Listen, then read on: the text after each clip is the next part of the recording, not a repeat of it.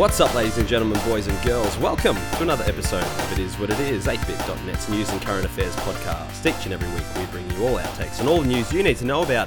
I'm your host, Jack Cruz, and joining me this week, you might know him as the pride of Long Island, formerly of IGN and co founder of Kinda Funny, the man who inspired the creation of this show. From Colin's Last Stand, it's Colin Moriarty. Oh, thank you so much for the very kind introduction. Uh, I appreciate you inviting me onto the show, and uh, glad I can inspire someone out there to do something positive with their lives. So Yeah, that's look, good. Yeah, look, it's I'm not sure how positive it is. Just try and bring a little bit of the uh, the news and current affairs to our listeners, but uh, I appreciate Well, that's you. very positive. yeah, I, That's very positive. It's uh, it's a true story, you know, that um, that you are the inspiration for this show, and not to blow smoke up your ass or anything, Colin, but uh, the way you always sort of spoke about politics and um, talked about history and that, and made it easy to digest, is the sort of how I sort of came about this show and wanting to learn more about politics and and news and current affairs and these types of things, but not knowing all of the nitty gritty and I guess all the technical parts of it, and just wanting to talk to it in a way that any dumbass like myself can just uh, can get on and have a listen. So try and make it digestible for everyone. No, I, I totally understand. First of all, you're welcome to blow as much smoke up my ass that you want. I appreciate that. Uh, no, but it, it's awesome, and and and it does, it is good. I, it is positive to do this. I think that this is a this kind of show and and shows like it are positive forces because I think a lot of us have our heads in the sand, or a lot of people have their heads in the sand about what's going on in the world, and we can all enjoy our video games and our television shows and our books and whatever the case might be. But I think we really got to keep our finger on the pulse at all times about what's going on here in the real world, and so shows like this are a great service. So keep it up. Oh, thank you. Yeah, I think you're yeah, you hit the nail on the head about sort of I guess being more um, I guess aware of what's happening and, and paying a bit more attention. And I've said it before on this show. One of if we can take you know and and there are some positives. If we can take any positive from Donald Trump being a president, I think it's got a lot more people engaged with politics and um, and these types of things. People are sort of wanting to know what's going on, and it's more like I can't remember ever, you know, U.S. politics, especially here in Australia, being in the news so much. It's almost every day that there's a story about something that's going on. Um, you know, across the ocean where you guys are. So, uh, if we can take any positive from it, it's it's definitely that.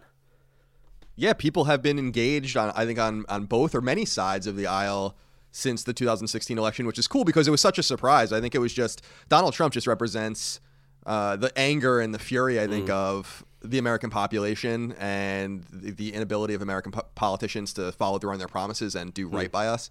And so I think that it was just a right place, right time thing. I think that person could have actually been anybody. Yeah. Uh, it just happened to have been Donald Trump. And, you know, I think that him getting people engaged, even if they are diametrically opposed to him, and lots of people are, I think that's still a net positive for our society. And so uh, I completely agree. And I'm always surprised by how relevant American politics you know is or are for the rest of the world especially the west of the so-called western world you're technically geographically i guess in the east Yeah, some- you're yeah. part of obviously you're, you're basically a european country to, to, to, to us here in america Yeah. um, even though you are on the other side of the world. So uh, it's nice to see our politics kind of be relevant to you, but it's sad for us, a lot of us too, because I feel like a lot of people disrespect us and don't look at us as highly as they used to because of this. And you know, I I, I want to spread a message of peace and prosperity for all, and uh, hope that people realize that many Americans, most Americans, almost all Americans, um, are completely normal, rational people, and this this chaos does not represent us. Yeah, I- I think you're absolutely right, and it's it's always that that ten percent or that small, like the vocal minority, who from the outside looking in, people go, oh, they're all you know, they're all gun crazed, you know, racist nuts, and they're not like that's just the small amount. It's either it, and I've said it before on this show is it's the it's the ten percent on each side of the spectrum. So it's the very far left who are so loud and the very far right that are so loud. And people think that there's no middle ground, whereas the majority of people fall somewhere in the middle um, on most issues and are able to look at things from both sides. But it's the it's the vocal minority who sort of seem to represent everyone from the outside looking in. yeah, they you know the loudest shriek and you know I think centrism in a way is this become this dirty word like centrism with a capital C, where people you know it's almost like interpreted in a comic book way by its so-called enemies and being like, well, we don't really have opinions or we don't really know how we feel and we're kind of pro-choice or we're kind of pro-death penalty. It's like no, what centrism means is that like I think some people on this side have good ideas, I think some people on this side have good ideas, and so on and so forth, and embracing that mentality um, is what would break the partisan gridlock, especially here in the United States, because what we have is a constitutional republic. We're not a parliamentary system, so. Mm. We send people to represent us, and they just happen to break down into these two parties. We usually, you know, in the UK, for instance, there there is a viable third option. Hmm. You know, like there, there is a third option, and then coalition building and all of that. But that doesn't that doesn't happen here. And yeah. uh, so I'm actually quite optimistic about the future of American politics. I think mm. that this something like this needed to happen. Um, but I think that it's people in the middle and normal people, hopefully like you and I, yeah. uh, that help you know shape our respective countries' uh, futures moving forward, which I think is something that is moderate and something that is reasonable. Yeah, and I think you're right about that. I think it's broken. I think Trump being elected has sort of broken that the status quo of and like you said it, it, could have been anyone it just happened that it was this guy that was the the one that people had had enough of your you know your your Clintons and your Obamas and your Bushes they've had enough of your stereotypical politician in the pocket of the corporations and it could have been anyone to break it, but it just happened to be this guy. So um, hopefully it does break the mold going forward, and it can sort of swing back to a, I guess, a more positive, and people can look in at the US as as a more you know the way we used to. We look it up to it as a big brother. Where kind of now. From Australia's point of view, I feel like we look at you guys sometimes as the crazy drunk uncle a little bit now, more than the the big brother that we used to aspire to being like. Yeah, and that you know that's exactly what I was referring to earlier. I think that that's common. I think that's common in not only in Australia and in you know New Zealand, for instance, but also in the UK and in mm. Western Europe. And you know, I think like we only have like real people are only fond of us right now, like you know, in terms of government or in mm. terms of like large swaths of the population, seemingly in maybe Central and Eastern Europe and. Mm. Parts of South and Central America, maybe, and that's kind of you know that's fine. We want them to love us too, but it, it it it that does make me sad because I think the United States, and I guess I have some bias here, mm but I think the United States has been a wonderful force for good. Mm. Um, I think that we have lots of um, you know horrible things that have happened in our past and lots of you know pox on us. Mm-hmm. Um, you know, our institution of slavery, for instance, and all of those kinds of things, and we can never deny that. But I think that the United States has been an incredible force for positivity, a force for positive capitalism, and you know, dragging people out of you know living in impoverished situations. Mm. And our capitalist system and, and, our corporations and our system really has been copied mm. by the you know much of the rest of the of the working world and and has given us what we have today. Hmm. And so I don't know how any that's what makes me sad, you know? Yeah. Like when people say we're culturalists and we don't really contribute anything, but I think we've contributed a great deal. And and that's what's so sad to me about about this is that you know, people can't see through Trump, and, and I don't necessarily blame them. I can't stand the man really either. I think he's like really funny. I think yeah. for comic effect, like, yeah, yeah but yeah. really, it's not funny. You know, like no. when you look past it, it's not. There's nothing funny about it, and and that's that's a, that's a, sad situation for me, and, and I'm I'm sorry that you guys feel like that about us, and hopefully we can get back into everyone's esteem, mm. however that might happen mm. in the hmm. future. Yeah, I think so. I think, and I think it's it is from that probably the the majority of people who aren't as dialed in. Like I don't I don't. I wouldn't say I. I like I can see past all of the like I know all the thing, the great things. I know so I have so many American friends. Um, I've been to America a few times. Like I I know the people. I've never like I've been to you know three times. I think I've been to America. I've never seen a gun the whole time I've been there. So it's I think from it's that like I said that the people who aren't as dialed in looking in sort of see America that way. Um, but yeah, I, th- I you know the winds are changing. Thing, things, the, it's not the way it used to be. The world now is different. I love it. So much different to what it was three years ago in 2015, you know, when Obama was president. Like, I, I, it's almost night and day the way things have changed from a political landscape, I feel. Um, I just, the thing I've said heaps on this show is that I just hope that we can get to a point where people remember how to talk to each other again without just yelling from each side of the spectrum. Because um, I think the sort of, the, nuance of conversation is is we're losing that I think quite a lot in uh, in this day and age. I can't help but agree with you, and and I think that it's essential for us to be able to you know learn to talk to each other again. That's what I try to do on my show, Fireside Chats, and mm. inviting really anyone who wants to say anything on my show with you know within some reason. Uh, no one's asked to say anything extraordinarily ridiculous, yeah. um, but you know I want to hear people's ideas, and I want my my own preconceptions to be challenged. If mm. I never was open to that um, I'd still be pro life. I, you know, mm. I was fiercely pro life uh, through college mm. um, until a conversation with someone cha- literally changed my mind about it. Mm. Um, if I kept my head in the sand, I was a really vociferous, uh, neoconservative when I was, you know, a young Republican Hmm. and wanted us to go to Iraq and wanted us to fight in the Middle East. And that's a catastrophic mistake on my part, a really embarrassing thing that I have to own and I have to learn from. But if Hmm. I wasn't willing to learn from that, uh, then then I'd be all about these in, in- interventions in Syria and Venezuela and all these other places. But I'm not. So.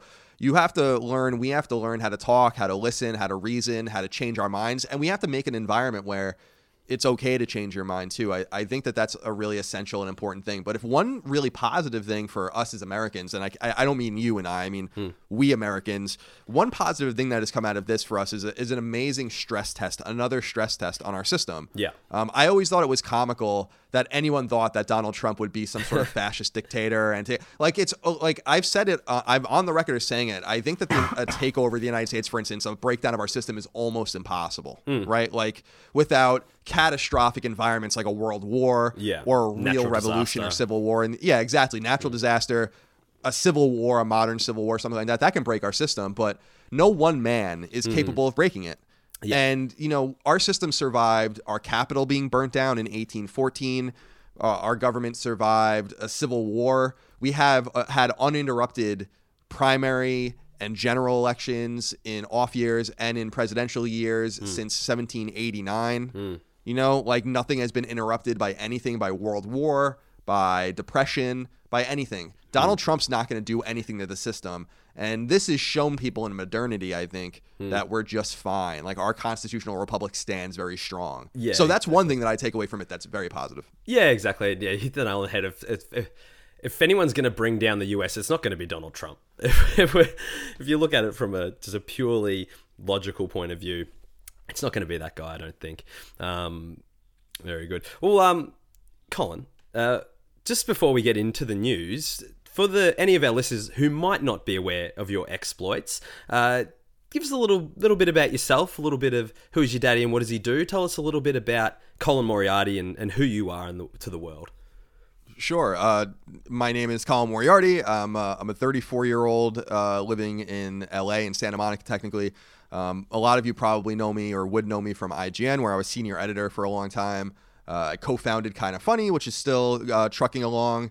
And then now I do Colin's Last Stand for the last two years. The brand just turned two earlier in March. And uh, we do a, or I do an eclectic collection of really of podcasts. I do a video game podcast called uh, Sacred Symbols, which is all about PlayStation, and that's kind of our biggest show. And then I do a podcast with my brother Dagan, all about retro and nostalgic kind of nerdy themes called Knockback. Uh, a podcast kind of like we're doing now in a way, um, although not as I guess contemporary with news, uh, called Fireside Chats. And then I do a YouTube channel called SideQuest. So lots of different stuff, all funneled through Patreon. And um, yeah, I'm really passionate about history and politics and all those kinds of things. So um, I consider myself, uh, you know, there are polymaths out there that are like know a lot and are smart and can actually function in lots of different branches. I consider myself more like a Renaissance man, where I have Yep. just a lot of interests. Yep. And I try to pay attention to them as much as I can. And so. Uh, I, I love having conversations like this because um, I don't get to, I don't get to have them very often. I never did get to have them very often because no one around me, even at my old companies, really knew anything about politics or or were interested in talking about them. And so it's nice to be able to conversate with someone that that's interested. No, thank you, my friend. I appreciate that. Uh, and you've sort of you've gone because you used to do the um, the political videos and the history videos, and you sort of went away from that at one point. You, it was you found it a bit draining. Um, I remember when you sort of you broke away from doing those videos, and I have to say, like, while I was disappointed when that happened because I loved the the history and the political videos, and just like I said earlier, the way that you translated those in a way that the the everyman can understand them. Um, I 100% get it now. Having done this show for 52 episodes and covering the news every week, and sometimes it's it's you know it's fun. You get to talk about you know oh something happened with this celebrity said something stupid, or Elon Musk was smoking a joint with Joe Rogan, or whatever it might be. A lot of the time, you got to talk about massacres or you know shitty news stories, and it can get draining. Um, so I I 100% understand where you sort of deviated away from those uh, back in the day.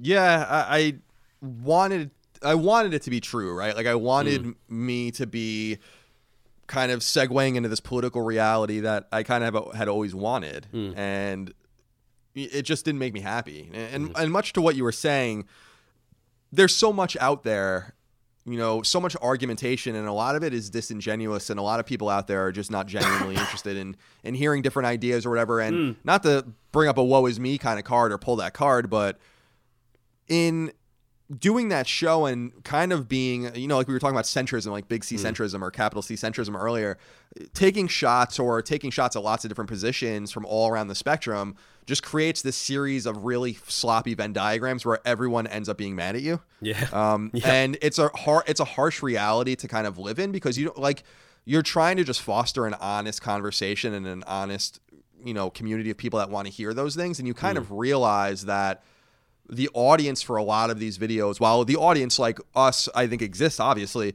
there's also an audience that just gleans onto things just to complain, just to be mean, just to misrepresent things. Yeah. I mean, people have said that I've said things and feel things that I've never said and don't feel Hmm. based on those videos. And I always found that really strange because um, the record's like right there. Like I can't do anything about it. It's literally all in the videos. Yeah, exactly. Um, so, uh, you know, yeah. So I, I'm glad to do fireside chats, one of my shows particularly, because Hmm. that sometimes gets into politics and history. Um, and I'm happy to do guest spots like this as well. Um, but this is like the perfect amount for me yeah. without like being, you know, finding myself miserable. So I'm sorry that you're kind of on the on the beating end of that too, because it's it's it is tough. Like Yeah. people don't realize that it is tough. Um, because it's not often about ideas and positions. It's often personal, and you know, like, and it gets personal with everyone. Like I was seeing yesterday, you know, stuff about uh, a, a person in American politics where people are even attacking his looks and stuff like that. And I'm like, what, what are people doing? Like, what is what is the purpose of this? You know, it's fun to be goofy sometimes and to make fun of that and um, to make say this person looks like this person or whatever, but to just be like really mean spirited. Yeah. Um, I don't. I, I just didn't want to be part of the mean spiritedness. It was really affecting me in an adverse way. Yeah. So. Yeah. No, I'm, I'm with you. I'm with you. Well, Colin, I guess we should uh, jump into the news. Well, the verdict is in, kind of. The Mueller report has been submitted, the two year long investigation by special counsel Robert Mueller into President Trump and his campaign team for alleged collusion with Russia to influence the 2016 ele- election is finally over.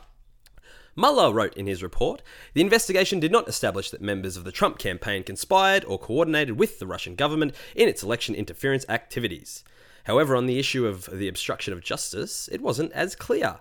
Mueller kicked it over to Attorney General William Barr to make a decision on his findings, as he would not offer a conclusion on whether he believed President Donald Trump sought to obstruct justice. Barr stated that Mueller did not draw a conclusion one way or the other as to whether the examined conduct constituted obstruction. And in the report, it states while this report does not conclude that President Trump committed a crime, it also does not exonerate him. President Trump tweeted, No collusion, no obstruction, complete and total exoneration. Keep America great. Somewhat of a contradiction, but uh, where does this leave us, Colin? Where it's over? It seem seemingly over. Yeah, I guess. I thought it would be more over than it really is hmm. because there there seems to be I don't know. I feel like a lot of this is so clearly relitigating 2016 and just refusing to hmm. let go of the hmm. results of that election. And I mean, I, I've been really vocal and open for a long time that I thought that this this particular charge against Trump uh, maybe not of his associates, but specifically of Trump of colluding with Russia. I just I was like, it's so clearly not true. Um, and if they had found inklings over this two plus year long investigation, if they had found inklings of him being some sort of Manchurian candidate or him being compromised in some way, certainly Mueller and his team would have went to Congress and said something Yeah. uh, about that. Regardless, I understand that they're doing like the mobster thing, like you know, like when the feds go after like mobsters, they go after like the the small people, the soldiers, and then they work their way up to the lieutenants. And I understand like that's what they were doing. They were being very methodical. But if at any point when they were talking to the lower people, the lower rungs in the opening months of the investigation, they were like, oh.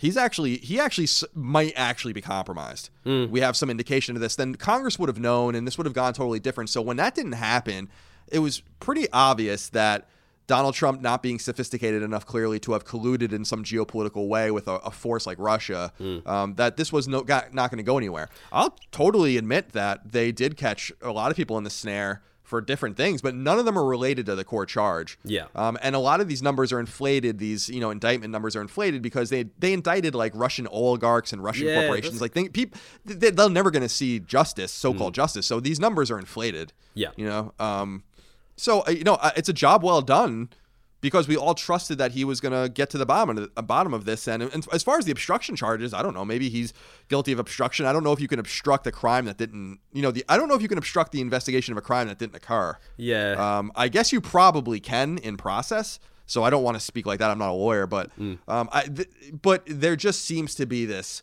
dug in nature. You know, Gle- uh, Glenn Greenwald of the Intercept has done a really nice job of exposing a lot of this in his tweets and in his pieces and, and et cetera of just people just running this narrative into the ground and lying to people. And it was so clearly just not true. Um, and the disappointing thing about it is just that you know if you're a person if you want justice for crime then you know this is kind of a distraction against other things. Like i'm pretty certain that donald trump is probably guilty of some financial crimes. Oh, for sure. that, that wouldn't surprise me at all you know? Um, but this was a serious charge. Yeah. Of basically being a traitor.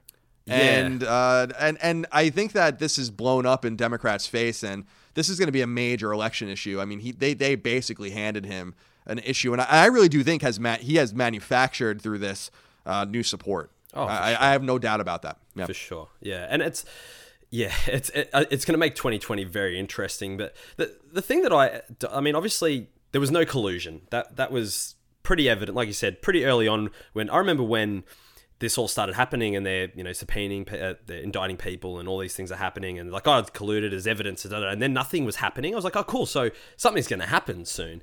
And then nothing happened. It was pretty clear that they were scrambling to try and find something. Um, like we all know russia uh, tampered with the like they they interfered with the election but to to not be able to find something pretty like pretty quickly when everyone was saying that there was so much evidence kind of the writing was on the wall. The thing that i didn't get when this all finished up was why Mueller didn't render a verdict on the obstruction. Like his job was he was put in as an impartial like politically impartial person to do this. And passing the buck to the attorney general to make the call to me that kind of went against like the whole reason they did this in the first place. They put a special counsel like what's the point of having a special counsel if he's not going to make a decision? And then it's kind of left it open now for the democrats to you know reinvestigate trump and ask for the report because they can sort of say oh well you know Barr was his it was Trump's handpicked attorney general, and it's now a polit like it's now seem it can seem optically as a political decision to exonerate Trump rather than the impartial special counsel has said there was no obstruction. So I just I don't get why Mueller didn't render a verdict either way. Yeah, that is a little confusing in the sense that it introduces reasonable doubt. Like the, the mm. very the very you know the, the substantive the substantive nature of our justice system is is predicated on reasonable doubt, right? Hmm. Um, you might think someone did something, but unless you really think about it beyond a reasonable doubt, then he's not guilty, even if you probably think he's guilty, right? Hmm. And so the very act of not rendering a verdict introduces reasonable doubt, and therefore tells me that there's no no reason to prosecute, which is why I agree with you. Hmm. Like, if he just took it a step further, he would have realized, well, my indecisive nature means that he's probably not going to be able to be, you know, indicted on this charge. You know, so. So that that is why it's confusing to me. Not that he wanted to step away necessarily, but just that like he was walking down a path for like nine tenths of a mile, and then he just stopped walking Yeah. the last tenth of the mile. Exactly. You know, and I'm like, okay, like you basically because you know Barr is going to kind of draw the conclusion that I think Mueller drew, Hmm. and Mueller's a Republican, by the way. You know, so that's the interesting thing. So there's there's going to be some sort of controversy here, obviously. Yeah. Um, but I know a lot of people are are focusing now on the Southern District of New York and other federal kind of indictments that might be coming down the pipe. But I, I just think a lot of this is lost at this point. I think optically, this is the biggest win for Trump in his entire presidency, and um, I am sympathetic to that. Like I, I was talking to someone, you know, candidly, a few people where I'm like, you know, in my mind, being a conservative leaning person, I'm like, this might put Trump back on the table for me simply because it's so clear that he was fucked with by a partisan media and a partisan kind of justice apparatus. Um, but I, I can't make that leap. You know, like I, just, I just can't. But it, it, does, it does make it, it does make me more sympathetic to what he's saying and the plight that he finds himself in, in in terms of his battle with the media, which is so clearly dishonest um, Yeah. and biased, and and has the right, by the way, to have its own bias. It just it- it's it's that it doesn't acknowledge. It's like it's acknowledging multiple realities in which the other realities don't exist. Like you can't have multiple realities. And Yeah. so that's the major problem, specifically with the American media. But um, I think that Trump is free, free and clear, and I actually think that this. Um, right now, I think and I think we're going to talk about this later in the show, but right now, I think this makes him uh, the favorite to win in 2020. Yeah, it's left a lot of. Um, it's it's definitely opened up a lot for him, sort of leading into 2020, and it's especially for like the the Democrats and the left leaning media. Um, I mean, as far as egg on their face is a probably a quite an understatement um, as to how this is all played out uh, because it was all. I mean, it was like the, we saw it from over here. The rhetoric, you know, this whole the last two years was, you know, yeah, President Trump's a traitor. He colluded with Russia. There's evidence there. We've got evidence. They're going to get him. They're going to get him. He'll be in jail. He'll be in jail. And then it never came. Um, so it's, a, it's almost that the boy that cried wolf again it's you know it's it's leading into 2016 oh he'll never win he can never win this he's got no chance he's got no chance and then he won um, yeah they they continue to outdo themselves the um, the US media Yeah, absolutely. Did. I mean, I have no respect for the American media uh, writ large. And, you know, I'll say one interesting thing, which is that Trump did, win, you know, he did win in hmm. 2016. That's that's the thing that's lost on a lot of people. He won the game that was played. Hmm. The game everyone wants to focus on is the popular vote, but he's not the first president to lose the popular vote. Hmm. He's the fifth person. To, like, it, it's it's like it's not even something that's happened once before. It's happened in our lifetimes. First of all, twice. You know, and so he won the election and, and people have just not been able to recognize or accept that and you know have you know or say what you want about the man i mean he's ineloquent he's um, you know i actually think he's way smarter than a lot of people give him credit for i think he's smart really smart and intelligent in ways that are not necessarily useful to this particular post Yep. um, but I don't think I don't think he's some like walking, talking doofus like everyone thinks he is. I think he's clearly uh, of of above average intelligence. Um, so I think he knows what he's doing. But uh, you know, uh, so I, I know that he he has this kind of this this base, this grassroots base that will support him in many of these states. Um, and he won on this razor's edge in you know 2016, and that razor's edge is going to exist again. And this might be all that's necessary to kind of hold the line. You know, it's it's the Democrats that have to push into and win Pennsylvania. It's the Democrats that have to push into and win in Florida. It's the Democrats that have to push and win in all these states. And um, you know, I think that this gives Trump a, a substantial and noticeable bump in these states. So, you know, and as far as the you know, as far as the Russian collusion stuff is concerned, or the Russian kind of interference, I should say, hmm. this I think, you know, this might not be a popular thing. I think a lot of this has been overblown, not in that it happened, hmm. but in in like how it affected the outcome. yeah. Oh, the Russians are fomenting disinformation campaigns on Facebook. Like, who cares? Yeah. You know, like like we like I'm not trying to be like, you know, I'm not trying to be flippant about it, hmm. but like we do the same shit around the world and have for dozens scores of years. Hmm. We're responsible for all of these like upheavals and these revolutions. We've installed dictators in places. Hmm. We've inserted our military into all of these places they don't belong. And everyone's hand wringing and clutching their pearls because the Russians have fake Twitter accounts. Yeah. The second that I hear that that Russia has changed the results of the election, hmm. that's an act of war. Yeah. Right? Yeah. But this is not an act of war. This, hmm. I think, has been largely overblown. Oh, there are Russian bots retweeting things. Hmm. Use your fucking mind. you know, if if if you're so if like if you're so low information that that you get your that you rely upon you know fucking ads and Facebook posts from random people hmm. instead of just watching debates and getting it from the horse's mouth and reading things, then that's that's that's just the sign of a fucking stupid civilization, hmm. right? Like that's not Yeah, that's on you, anything yeah. else. So I, so I'm really just so tired of this topic, hmm. as if we're like so innocent. you know, it's it's it's the hard stuff that other politicians in the past have said that you know Tulsi Gabbard is saying right now about our interactions in the Middle East. That Ron Paul has said about 9/11 hmm. about how like we re- sometimes you reap what you fucking sow. You know. And I think that like instead of like having a reflection on what this means about us and how we kind of drew this ire onto ourselves and how we can repair it, so again we can have a peaceful, commercially viable relationship with the rest of the world. Instead, we want to make enemies of people. Hmm. You know, Barack Obama was on stage in 2012 ridiculing and making Mitt Romney look like a fool for for calling Russia the greatest geopolitical threat of the modern time. And now, fast forward, Yeah. You know, Yeah, yeah. And now we're basically in another Cold War. Yeah. And and what? Did, by the way, what do these people want? Jack, have you ever asked yourself like, what do they want? Do they want just war with Russia? Is that what the end result is? War? More It's- war? War? That we could just. Hmm. fight them? Fighting? Let's just fight, everyone. Let's go to Venezuela and fight. Let's go to Syria and fight. Hmm. Let's go to back, back, back to Iraq. Let's stay in Afghanistan. Let's go to the South China Sea. Let's just fight. Let's go to East Europe.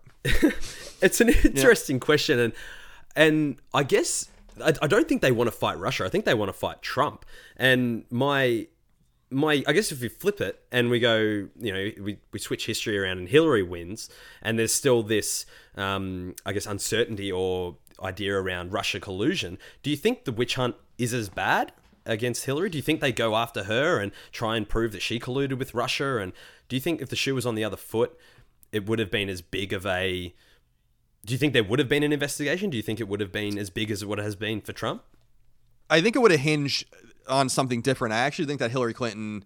Let's assume Hillary Clinton. You know, there's really only like fifty thousand votes being different that would have hmm. given Hillary Clinton the election, right? Hmm. So all other things would have been equal. Hmm. Um, the Republicans would have still won the House and the Senate. So Hillary Clinton would have had a GOP Congress to deal with, and I think that they would have probably not been too concerned about Russian interference. I think what they would have investigated, probably very unfairly, um, is the entire email scandal and her Yep. server, probably Benghazi still, and all these other things. So I think that the situation would have been identical in terms of its vitriol and in Yeah. terms of its energy. But I think that in terms of what we were concerned about, I, because I, really just don't, you know, I'm not trying to downplay what the Russians had tried to do. What I'm mm-hmm. downplaying is its effect, and what I'm downplaying is that like it just seems to be 21st century information warfare. Hmm. Like I, I, we shouldn't want to be victimized by it. We should do all we can to combat it. Hmm. But we're like wringing our hands and dying on our crosses that the Russians like tried to affect the outcome of the election. Hmm. Did- Does anyone remember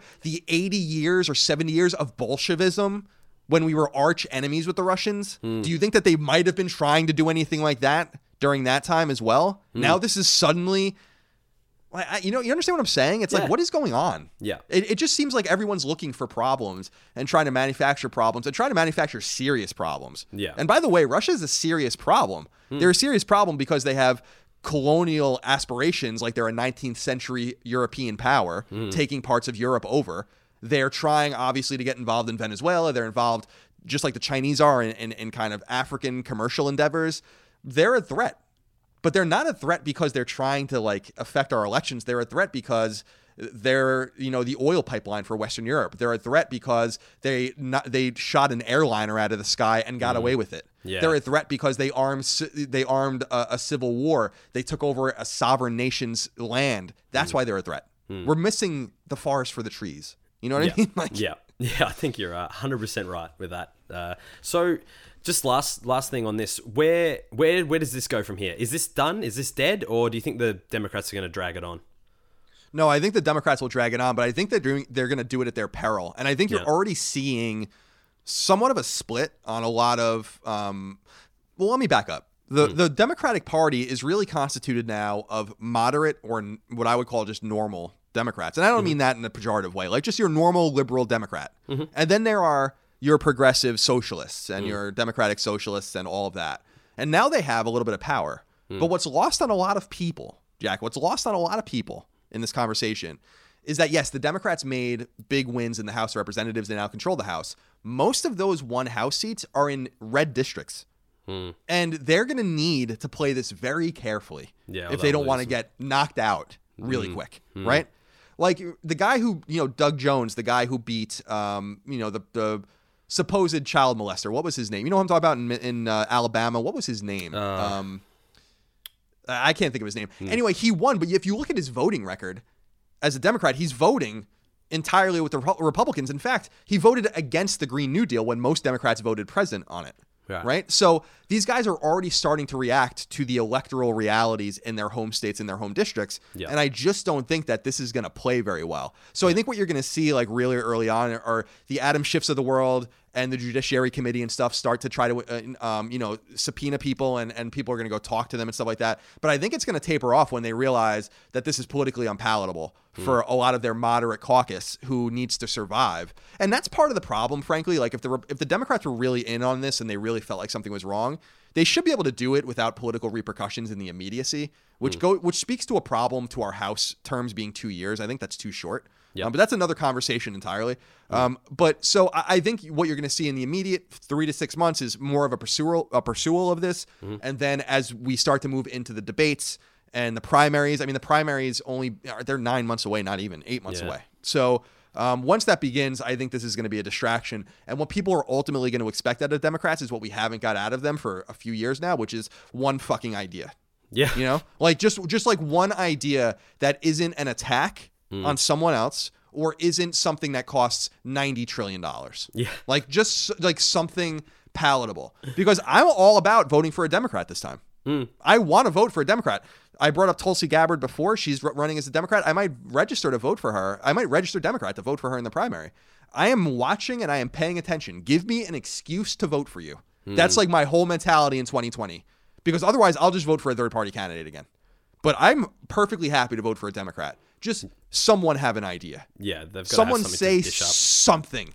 You know? like something other than mm. free college, free, free, the 1%, the mm, rich, Hmm. taxes, taxes, free, free. No, I need some ideas or I'll just mm. go vote for fucking Gary Johnson the second. You know? Like. Yeah. that's fine with me. Yeah.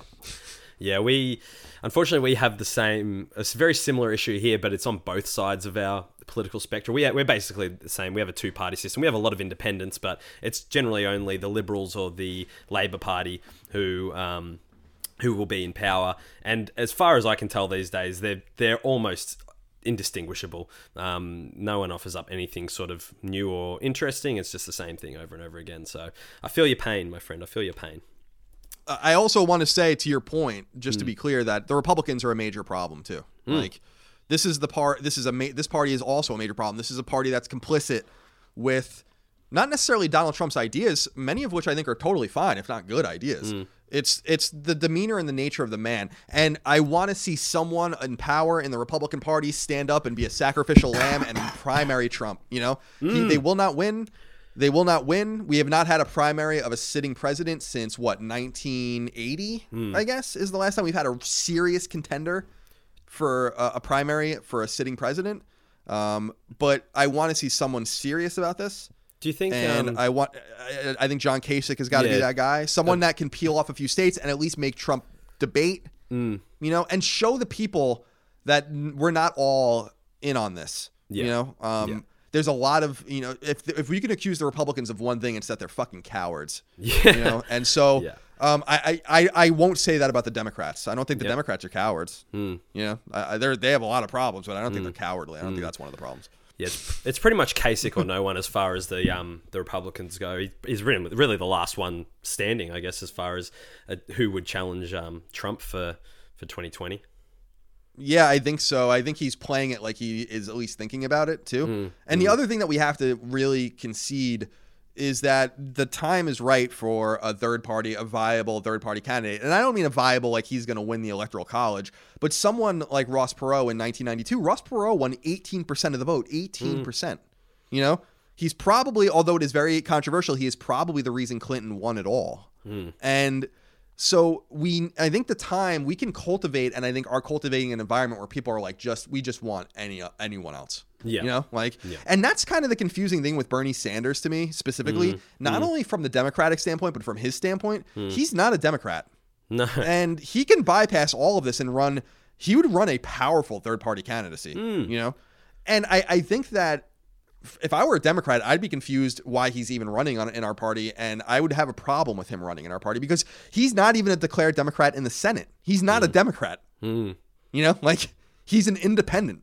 So, um, so it's not that only the right can have a third party candidacy as well. I think that the time is right for not a Jill Stein, but for someone like a Bernie Sanders to run as Yeah. a left wing candidate Yeah. and say like we don't want to run in this binary.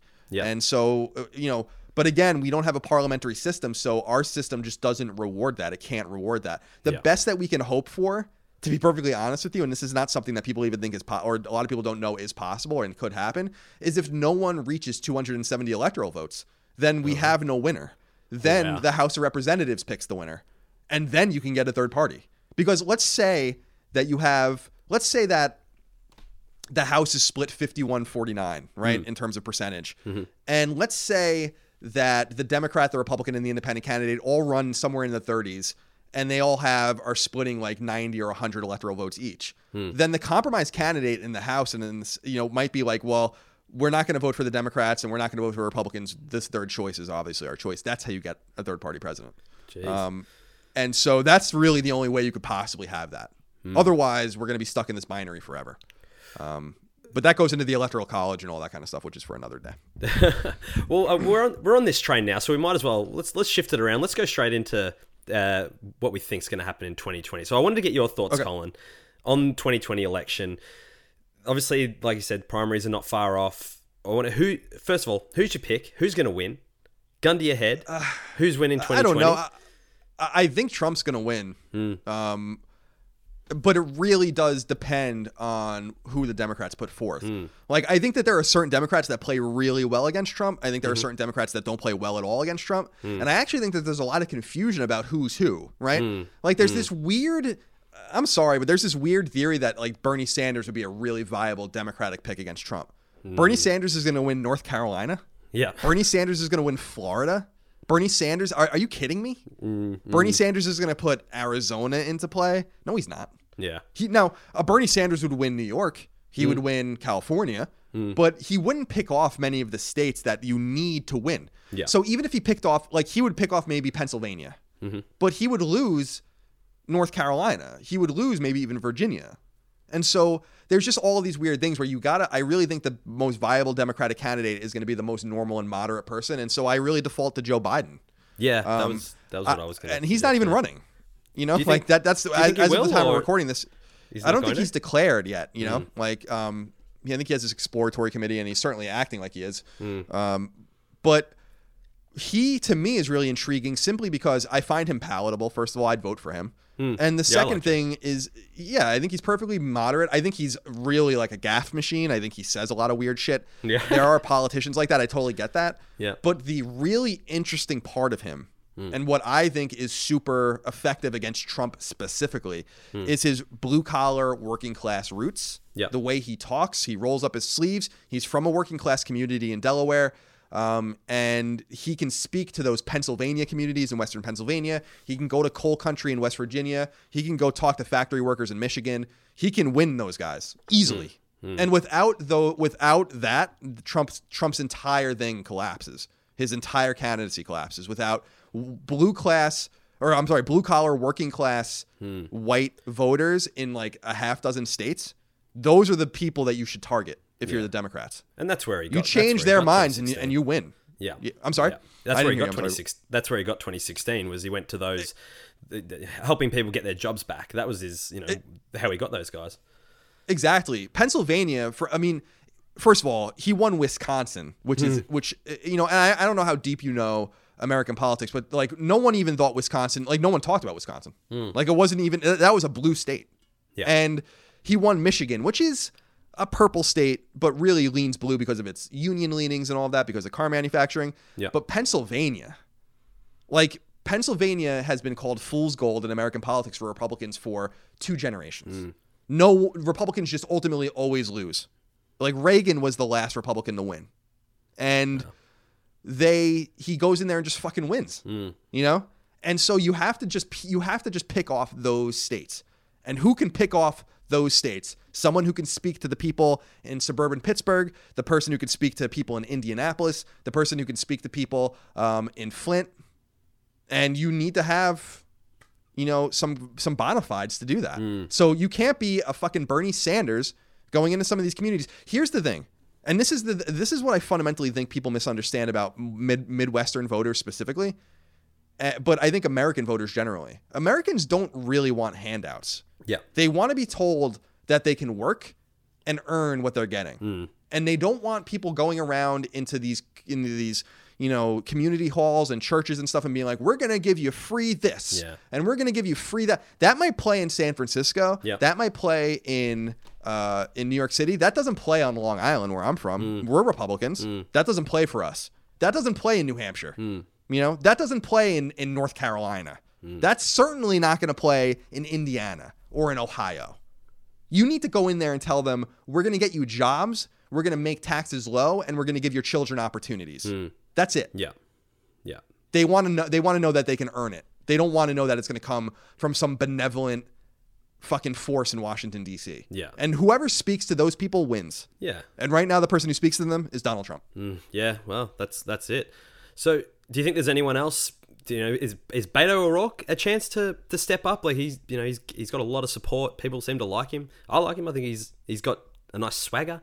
But who who else is is there anyone else like Bernie, Joe, like Hillary? Not going to go again. I wouldn't have thought. No, I can't imagine. I cannot imagine Hillary. I would love Hillary Clinton, the one that's running. I think that'd be fucking Mm. awesome. That would be fucking awesome. That would be the icing on the 2020 cake for all of us, Oh, right? Like, but no, she. I mean, I think she would want to run, but I don't think she. I think she understands she can't raise the requisite amount of money again. Yeah. Um. You know. Uh, Bernie Sanders is a totally legitimate threat to win Mm-hmm. the Democratic nomination. I just think that's a mistake if you're a Democrat. I think Trump dismantles Bernie Sanders. I mean, that's my opinion. I've said that for years. Yeah. Um, yeah. So may, we might actually see that play out. I think that that that is more likely now than it was in 2016. Uh, O'Rourke, um, I don't really see the allure in O'Rourke. I don't really s- like. He's like you know the classic Generation X. You know, like I was reading something about him. I carried it as a novel in his pocket. and he drives his, you know, he drives his like Ford Explorer or whatever he drives around and stands on top of it and gives stump speeches. And Yeah. but the reality is that he comes from an immensely rich background. Yeah. Um, he really hasn't done anything, and his and his claim to fame is losing a Senate race. Yeah. You know, like I so I don't really see, I don't really see that playing out for him. There's just the thing is is that there's just too much competition, and I think even candidates that people think are pretty promising, like uh, Cory Booker or Kamala Harris, I think these people are pretty boring. I think that liberal circles, once they get out of those liberal circles and we start seeing the caucus in Iowa and the primarying in New Hampshire and particularly in South Carolina and Florida, what I think you're going to find are some pretty unusual candidates winning these races. Um, and I think that you're going to have a very similar. Um, Everyone's destroying each other situation like you had in the GOP in 2016. Yeah. And I think Bernie Sanders is the one that survives. You know, Yeah. like um, I do, I think there's just too many people that are just the same. Just like it, this is exactly what happened to the GOP.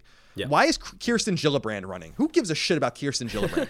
you know, I'm not even trying to be mean, but like who, like why? What is your purpose? Who do you think you are? Mm. You know, like it, like at this time in this moment, Yeah. against this field of very very capable candidates, no one's gonna question Kamala Harris's background as a litigator and a prosecutor. You know, no one's gonna question um, the the background of, of some of these candidates. Uh, and and the bona fides of some of these candidates. Who the hell are Joe Biden was the vice president? You know, so I think you just have to really play by the books and be very moderate and smart and peel off voters. Hmm. There, what what I think the left is trying to go for is like a landslide, like really overwhelming victory in, against Trump. Yep. That's what they tried to do against him in 2016, and it backfired. Yeah, it's not gonna You'll happen. remember that. You remember that they were really bullish about turning Nebraska Yeah. their their their loose vote, which is fucking that, that they focused on and did turn that that that that hanging vote, and that they thought they would turn Arizona. What they really should have done is gone to Wisconsin. you hmm. know, like so uh, you have to just play smart politics and focus on again this very small sliver of voters and turn them, and you're going to win uh, in a in a it's going to be a margin. You know, Do you think? Th- that's it. Do you think there's any chance we'll we'll ever get that um, Joe Biden Donald Trump boxing match that was promised way back in the day?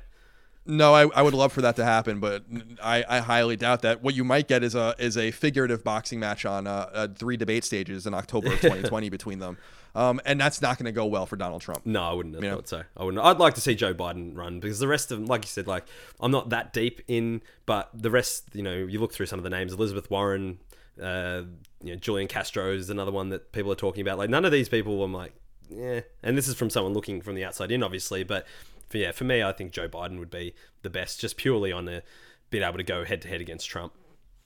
Yeah, there's just there's no doubt about it because he's like He's religious, Hmm. you know, which is interesting. Um, I think he's Catholic, so I don't know how well that's going to play with the evangelicals. But Hmm. um, but he is religious. He's I think a God fearing man. He has a story, uh, you know, of tragedy and loss that I think a lot of people relate to. He lost tragically his son, um, who asked him to run for president. Uh, you know what's so funny too is that I had been saying for a long time because he is a little bit advanced in age. I think he's in like his mid seventies Yep. um, is that he should make a one-term pledge, which a lot of people don't do. That's a very 19th century thing in American politics to do. Um, John Pol- uh, James Polk rather famously did that in the 1840s, um, ran for one term. But there's some rumors that he is actually going to do that. That he's going to like immediately announce that he's running for one term and immediately announce his vice president as his successor, basically. Um, and I was like, oh, I should be a political theorist because that was my idea. yeah. Uh, so, um, so I think if he, the other thing that's possible is that he doesn't even declare until after the primaries begin. You Yeah, know, okay. so um, he needs to win New Hampshire, so he needs to get in before New Hampshire. But he might let the caucuses go and let the field then, and everyone spend their money on each other. Yeah. What would be the benefit of that? Is just to let them sort of take each other out first and then come in and pick up the scraps. Yes, it- Yep. yes. First of all, the Iowa caucus. This isn't so much true with the Democrats because Obama won the Iowa Iowa caucuses, but the Iowa caucuses are not generally indicative of who wins. Um, because it's just a really weird state. There's actually a really great 538 podcast about this. Okay. Um, about this very thing about how these states don't really represent the electorate. Um, and so it's weird that they go first. So uh, I think him sitting out, yeah, lets them, it lets the herd then a little bit and allows him to kind of accumulate money because I doubt he's going to make an anti-PAC pledge that a lot of other people have made. Uh, for people that don't know, PACs are, are uh, political action committees that spend money on behalf of candidates, but they're not in the candidate's w- literal wheelhouse. So Okay. Biden doesn't have to raise money. He he can have PACs that are raising money and spend money on his behalf. And so when he gets in, then he'll draw all of this gravity because let's say like someone really unusual wins the Iowa caucuses and the Democrats start getting really scared. Yeah. Then Joe Biden comes in and says, oh, "I'm here," and Yeah. uh, and we'll take care of this. Everything's fine. And then he goes and wins New Hampshire by 20 points, and then he you know marches to the White House. I think that's the advantage. Um, the the, adva- the the advantage too is that him getting involved early gives him plenty of time to fuck it up. So he he needs to get involved late because he's su- he is such a gaffe machine. Yeah. He's, yeah. He's got some zingers, doesn't he? Yeah, he does. But I find him very endearing, and I know Hmm. a lot of Americans do as well. Like he, Uncle Joe is what everyone you know his like his kind of nomenclature. Yeah, he's got he's especially from over here. He does, you know, from out like like uh, not a lot of people here are really dialed into the U.S. politics, but he is one that people sort of that he's in. Yeah, he's endearing. You know, he's that that Uncle Joe, the sort of weird guy. There's all the the Joe Biden memes about with him and the bromance between him and uh, and Obama, and people seem to like him. So, um, I, I, I hope he has a crack at it. But I, I don't honestly like. I agree with you. I think Trump's going to win. Like, I think he. I, I, I didn't used to think that. If you asked me a year ago, I would have said no chance. He's going to get like who's going to want to vote for this guy. But I feel like the the the media and the dem- just the way that they've conducted themselves over the last two years has really just emboldened Trump's supporters and gotten him more supporters. People who would have, might have just been in the middle or non-voters might have might be going, you why is everyone picking on this guy? Like he's getting us jobs, he's doing this, he's doing that. Um, yes, he's loud and obnoxious and says some ridiculous things a lot of the time, but he's getting some stuff done. Um, so I think I think he's he's he, like if I was to say who was going to win, he would be my pick. Yeah, I think that he has to be like the favorite right now. Uh, Hmm. the thing is, is that he's almost indestructible. Like I, I don't know what could even come out about him that would. Yeah, I know, affect it. right? That's that's the major thing is that like he's un October surprisable, right? He's like no one can have an October. Sur- everything. yeah, like the October surprise from the last election should have destroyed him, right? Yeah, the the- whole uh, grab him by Access Hollywood thing. Yeah. If that didn't, if that didn't destroy him, Yeah. in fact, that might have cost him votes in the, in the last minute. That might have even been a more overwhelming win for him. Hmm. And you might imagine that with time. A lot of these people come back. The people Hmm. that might have had a problem with him shitting on John McCain, the people that might have had a problem with him making fun of, you know, men, or, uh, physically disabled people, Hmm. like those people kind of forget. Like they move on and then they're like, oh yeah, Donald Trump. Yeah. Like, um, so I I think that he has to be the favorite, and I think that he is a formidable candidate. Um, specifically because he's Teflon, and and I don't know how you. Hillary Clinton was befuddled. If I read her book, um, which is a really interesting book, and uh, about the election, and you know, there's an admittance there that like, man, like. We really didn't know how to deal with this person because nothing works. Like, no, Yeah. there is no reason. There's no reasoning with this man. Uh, It was And so, duck's you know- back, wasn't it? yeah, because if you carry yourself a certain way, then you can just shrug. Like if you set the baseline so low, which is basically Yeah. what happened, Yep.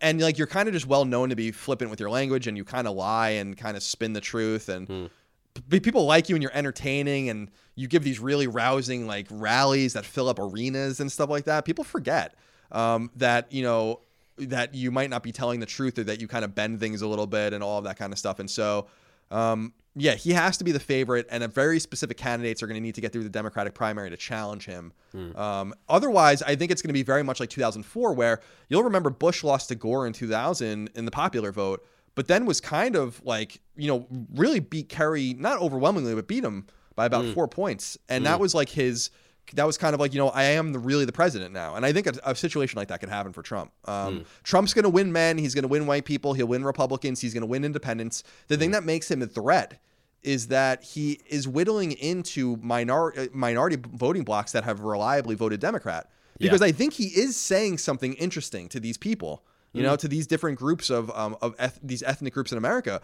which is to say, like, well, like, like you know, um, black unemployment is lower low. than it's ever been right now. Yeah. Yep. Uh, Hispanic unemployment is at a record low right now. Hmm. Like, why are by you know, and and the other thing about Hispanic voters and black voters specifically is that they're values voters. Hmm. Um, you know, Proposition Eight in California, um, which was to legalize gay marriage in 2008, uh, failed. Hmm. And what people don't know is the only group that voted for it in terms of, um, if I, I have to remember the stats specifically, but I think white men and white women were the only plurality of people that voted for it. Right. Black voters actually voted against it, even though you would think it was a liberal position and that they're Yeah. liberal. And Hispanic voters voted against it, even though they're liberal voters typically, because Yeah. they're values voters.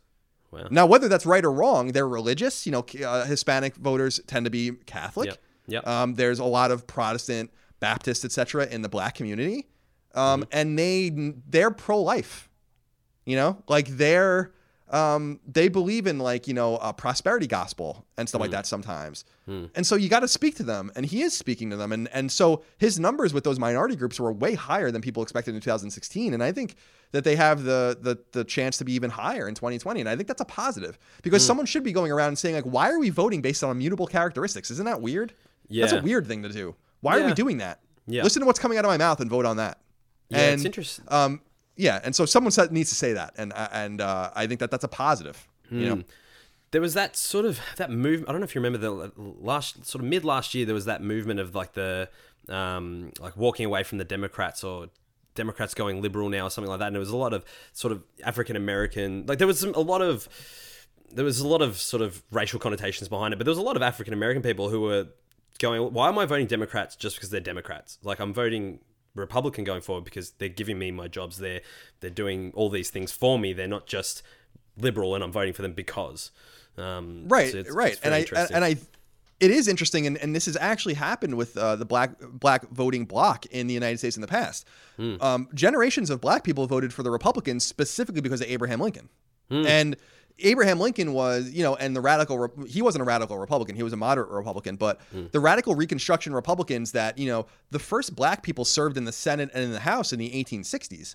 Um, because the the environment had changed so radically, and it wasn't until Jim Crow, unfortunately, and the the troops not occupying the South anymore that this was kind of reversed, and we found ourselves in segregation in really terrible times. Yeah. Um, but black people reliably voted for Republicans, even though the situation deteriorated well beyond their need to vote for the Republican Party. It wasn't until um, really FDR, and even really later than that, um, after World War II, that Democrat or that black people started to really break away for voting for Democrats. It's the same thing with the Cuban community, in, specifically in Florida. They were rep- reliably Republican voters going back to Eisenhower you Yeah. know, because of what happened with uh, the communist takeover in Cuba.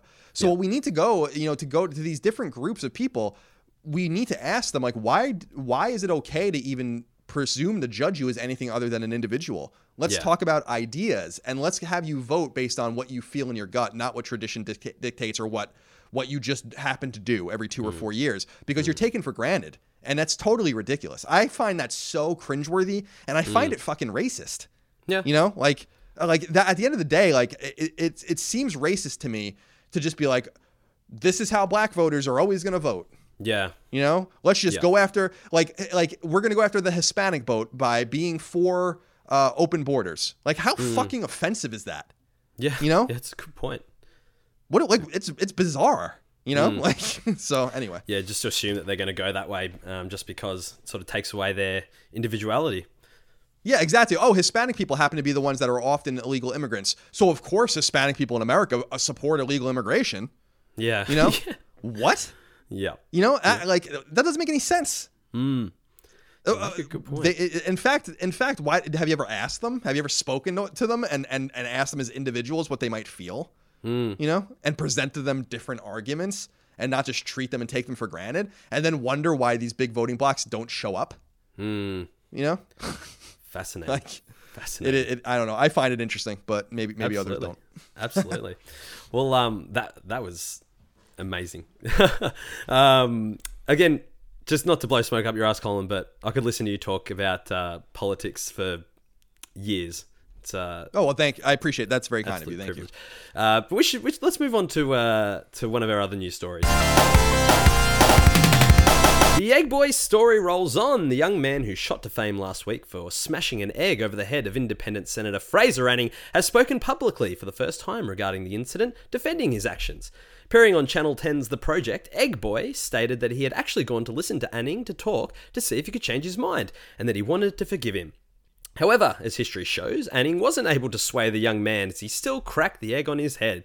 Eggboy did acknowledge that what he did was the wrong thing, however, has justified the incident by saying it has united the community and the money donated for his legal fees, which is now somewhere in the vicinity of $70,000, has gone to help the victims of the Christchurch shooting. So, Colin, I wanted to get your thoughts on this incident. This is a very Australian story, but some has some has reached many parts of the world. Did you first of all, did you see this Egg Boy story at all covered over in the states? Once it when Yeah, it was. It was. I mean, I get most of my news, frankly, via social media. So, Mm-hmm. and then I click on stories from there. Um, so, uh, yeah, it was making the rounds here in the states. It was trending in the United States, and, and yeah, I saw it. Um, and I hate to put it in these terms. It, it, it kind of reminded me of like the little brother of the Richard Spencer situation in a way, where where Richard Spencer was punched in the face. Mm. Yeah, the Nazi um, by a person. yeah. This wasn't this wasn't nearly as violent. And I don't presume to know this politician. I think this politician is pretty well known to be um, racist and bigoted and, and, and such. Um, yeah, so I'm not he- disputing that. of shit. Is how we sort of describe him over here. Yeah, I mean that, that seems to be you know I don't want to speak out of turn, but that seems to be my interpretation of him from what little I know spot about him. Pretty spot on. Um, but this kind of reminded me of that, just in the sense of like I just feel like people need to stop putting their hands on each other. Yeah. Um, I'm not saying that smashing an egg on a man's head is equivalent to punching him in the face. Hmm. Um, but I am saying that like that, and, and he admitted it. He acknowledged like it's it's Hmm. it's just not necessary. I think the overreaction of like hitting the boy, Yeah. um, is obviously a big part of the story as well. But I do try to step back. Like if someone walked up to me and smashed an egg on my face, I don't know probably how gonna I'd punch. react. Yeah, you're probably gonna. Yeah, I, I, I, mean, I'm not going to yeah. sit here and say that like I wouldn't go after you. Hmm. So I'm not going to like necessarily like why would you do that to me? Yeah, You know, like that. You like you're that's my body. You Hmm. know, my space. Don't put your hands on me. I don't think I'm not really a violent person, so I don't think I would have like struck a man or struck a boy in this case. Uh, but but I, I don't necessarily want to get caught up in there in that because I'm like I don't know what I would you know. But I, I, this to me just says like bad. I the best disinfectant right is sunlight for bad ideas. Um, doing stuff like this isn't necessarily going to get this this this backwards uh, senator uh, new adherents, but it's going to get him some attention. That's all these people kind of thrive on. Um, so, you know, and the, and the kid kind of going like, I went to talk and have a dialogue. Well, why did you have an egg with you? Yeah, that's the thing that sort of jumped out to me when he's like, I actually went to try and listen to what he said and forgive him, but he's happened to be armed with an egg. I was like, mm, that doesn't quite that doesn't quite fly with me, unfortunately. Yeah, it's a little strange. So like, it's certainly I'm not excusing the gentleman's uh, stances. Who again we've we've discussed how you guys. I mean, it's more important how you feel about him than I feel about him. But I think we're in agreement. Um, but at the same time, I think that this is just another reminder of the ratcheting up in a more comical way. But but the more the rat the ratcheting up of of politics going beyond the wor- word and ideas and debate and all that kind of stuff. I just don't want to see us normalizing anything that's strange. I mean, this is the equivalent of throwing a tomato at a stage. I understand that. Yep. Uh, but I, I, you know, it was really unpopular for me to, you know, with a lot of people for me to defend Richard Spencer back in the day. But I'm like, you just don't put your hands on people. Like this Yeah. is not how we, this is not how we operate. Uh, um, unfortunately, Richard Spencer is allowed to be a neo-Nazi. Uh, that- That's just the reality of the situation. You know, I don't presume to speak to the freedom of expression laws and all that that you have across the Pacific Ocean. But I know that you know I think we are in the same spirit at the very least, um, and I, I just think violence is a last resort sort of thing, and, phy- and Yeah. physicality is a last resort sort of thing. Um, and I don't want to overplay the meaning of an egg being smashed on an asshole's head, Hmm. but again, it's representative of the moment and the time. You know, Yeah. um, and, and I just. I just like this person, this specific person with these ideas is so easy to dismantle. You don't need to smash an egg on his head. Yeah, I mean, I read point. I read his statement, right? I Mm. read what he said about the Christchurch shooting. It's ridiculous. Yeah. Like that's enough. Like we can we we know how ridiculous it is. Make sure he's not, you know. And he wasn't he put wasn't he elected by some sort of weird snafu or something? Like, Yeah. it's- he he he got a, he wasn't elected, but the person elected in his seat was removed from parliament because of uh, citizenship issues. I think so. He wasn't even really properly elected.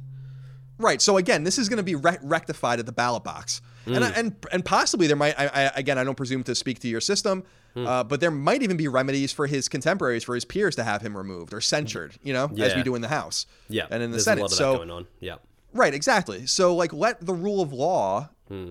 you know, take care of this. And my assumption is that he has the right to those backwards and abhorrent ideas. Hmm. You know, we have to just accept it. You know, like in the, in the, in the in the ecosystem of ideas and debate and all that kind of stuff, you, you frankly you have to have people like this. You know? yeah, Um yeah, uh, otherwise you don't really know where the limits are. At least we know the limits are like far away from norms. yeah. You know, like that's kind of like nice to know. It, it's kind of like how I feel about like the um the, the crazy fucking racist we have in the United States and the crazy communists and socialists we have here and etc. Mm-hmm. It's like at least you know where the edges are. You know, I don't Yeah, know a fucking single person. I've never met a person in 34 years that agrees with these people. You know, No, like no. so okay, they exist. Uh, that's that's fine. You know, they're not gonna. They have no power. Mm. Yeah. That that guy in Australia has no power. Yeah, And David Duke or whoever has no power. I think we have to remember that. I think we're giving them power. I think Yeah. we're giving it to them. Yeah, I think so. Yeah, and uh, the hard, the sad thing is that people like this, especially in Australia, have supporters and have unashamed, loud supporters. And like I like we spoke about, you know, at the start of the show, it's always the very vocal minority, and it's, and it's uh, the absolute minority really speak up for these guys. But it, race is such a systemic problem in this country and racism and that. But to, I guess to touch back on the before we get too don't want to get too deep in on that, but um, I, I agree 100 percent with what you said about the Egg Boy actions. Like, and I said this last week at, at the mo- in the moment when I saw when it came up on social media because we'd all seen Fraser Anning's statement, we'd all gotten angry about it and upset, and then we saw the um, you know the next day the egg boy you know attack or whatever you want to call it incident. Um, and at the time it was this guy's a legend australian of the year um, give him a medal this that and the other. And upon reflection yeah i sort of i do agree with you. Like I, and I did say last week on the show is that we can't like you can't stoop to one you're stooping to the level of of that? And you can't know because what happens if it if it happens on the other foot and someone does that to someone say on the other side of politics the right you know we all get up in arms and angry and and you know ab- about it and grab our pitchforks and that. So we can't if, if it's okay if, if we normalize that kind of behavior it becomes okay for other people to do it. And it, and where's the where's the limit? Like where's the line? Today it's an egg tomorrow it's a water bomb then maybe it's a brick or something you know that could actually hurt someone. So we can't Right, normalize exactly. that kind of behavior. No, you don't want to. Um, it, it just brings us to bad places. And I, I see a violent tinge, uh, not in the modern left, but in the fringe left. Hmm. Um, it exists in on the right in some spaces too. I mean, we can't deny and, and would never deny that a, a woman was killed innocently in Charlottesville, in Virginia, Yeah, yeah. by a white suprem- uh, by a white supremacist at the Charlottesville uh, march in 2017. Hmm. But just generally speaking, when you see the the gatherings at colleges for speakers, when you see all these things kind of going unhinged, it always seems to be this weird left wing, far left wing violence and that we and this to kind of stuff Exa- exactly. And Mm. I find it peculiar that anyone would stand by and even tangentially support something like this because Mm. it devolves our whole ability to speak to one another and normalize um, our political differences and reduces it to the barest essence of violence, which is like the most primordial thing. E- every being on the planet, every species is capable of violence. It's it's we that are capable of doing more than just fighting, right? Mm. Like doing more than just you know best man wins in, in a in a grudge match kind of mm. situation. Like we mm. can work our we we are sophisticated, you know, like we can do better than this, and that's what I want us to focus on. So yeah, this is of course a throwaway thing. It's it's not this overt act of violence that's going to start a world war, No. but it's just again, it's just another thing that's indicative of, specifically for your society now of of what's happening, and um, hopefully we can just nor- you know normalize. I'll say it again: peace and prosperity.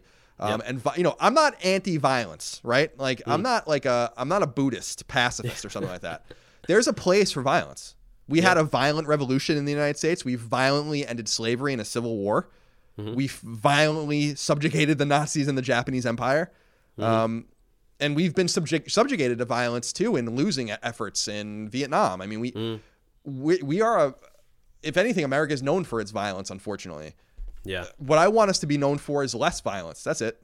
Yep. Like violence in self-defense only, violence in the infringement and sovereignty only. Otherwise, like no violence. Keep your hands to yourself. Um, and it's like you said, like you came to the United States and never saw a gun, right? But there's more guns. We all have we have guns more than people. Yeah. You know, um, they're here. So like, let's just continue down a road of peace and prosperity. So you never see a gun, right? Like that's kind of the idea. So yeah, I, I don't know. I, I just I'm concerned because I think we're reaching a flashpoint. Yeah. Um, with what's going on in France, with what's going on elsewhere in the world, I'm, I'm concerned. You know, I'm concerned. Yeah, and it is concerning, and, and there seems to be, and like I said, it's it's where's the line? Like, where do we stop the if if we okay? And the media over here has sensationalized this kid, like he's, he's become a martyr almost. Like you know, he's this, he's got the, you know, there's posters and murals and things being painted in the city for him, and it's become, it's been, it's definitely been blown out of way out of proportion.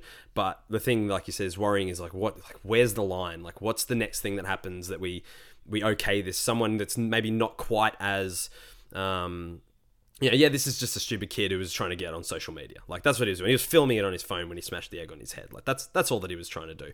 But what's the someone who's maybe not as you know stable just goes and I'm going to do the same thing. I'm going to become this you know sensation and does something a little bit further down the, the line. Like it's it is worrying and. Um, we just need to be careful as a society and our media specifically need to be careful about how we portray these things because we don't want it to become people to think that it's okay to do this stuff.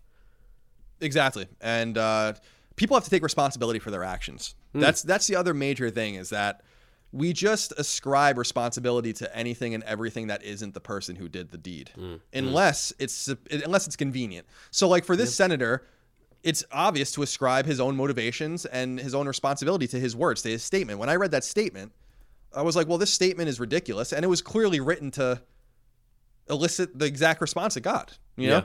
Yeah. Um, and even with the Christchurch shooting, which is such a fucking unnecessary tragedy Hmm. of epic proportions in a society, by the way, that I didn't really know was capable of that kind of violence. Yeah. Which was a, another interesting, you know, socio political, almost anthropological kind of thing where it's like, I didn't know.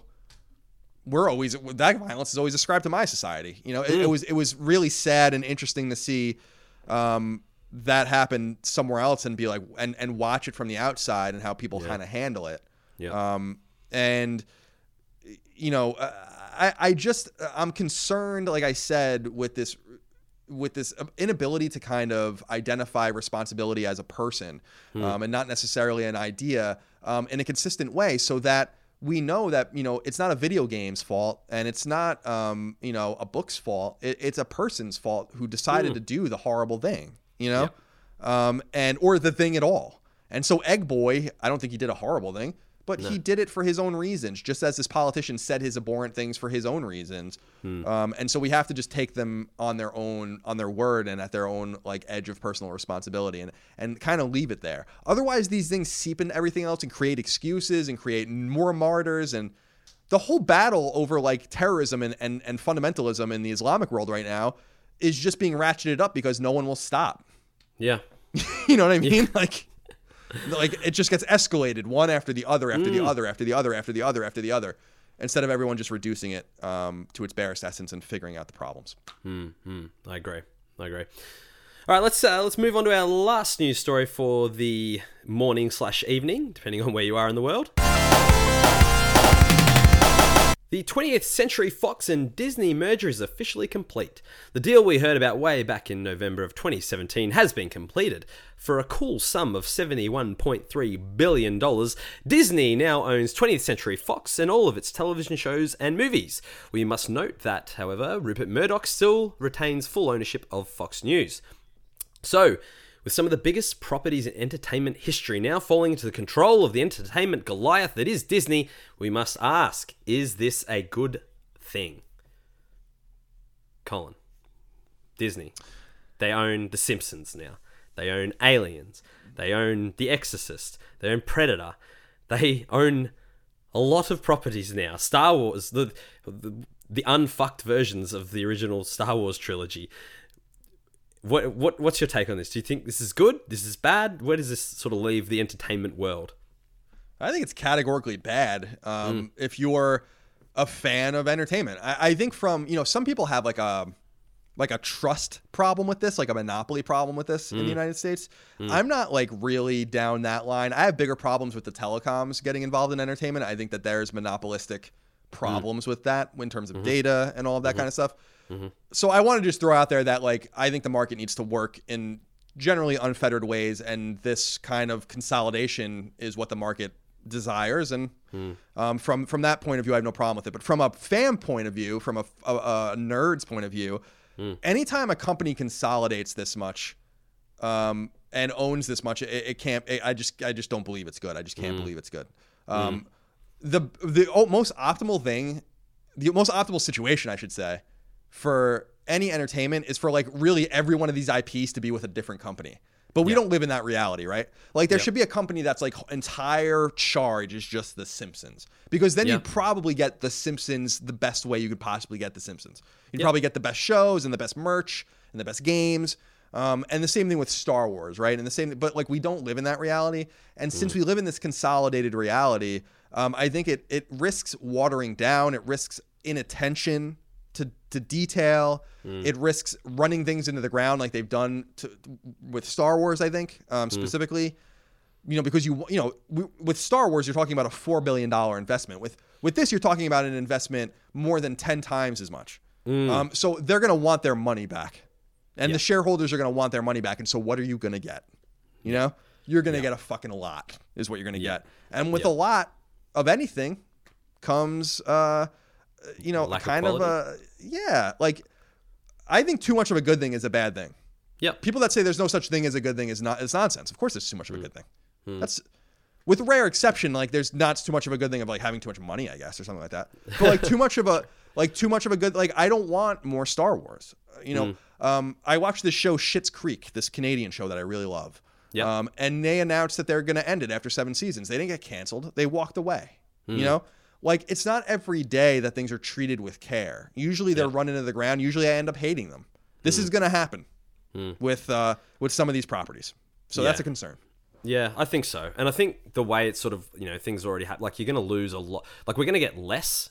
I think, you know, we, yeah, we're going to get more of these big budget things, but we're going to get less of this sort of, uh, you know, art house sort of films that Disney aren't interested in making. You know, there's, I think they've already laid off a thousand people, or something like that. You know, places like Fox Searchlight aren't going to exist anymore. Fox 2000. Um, I think they're, they're gonna they're gonna have bigger movies, a bigger budget, less less movies, but big bigger budgets on the movies that they put out. Um, it's interesting, you know.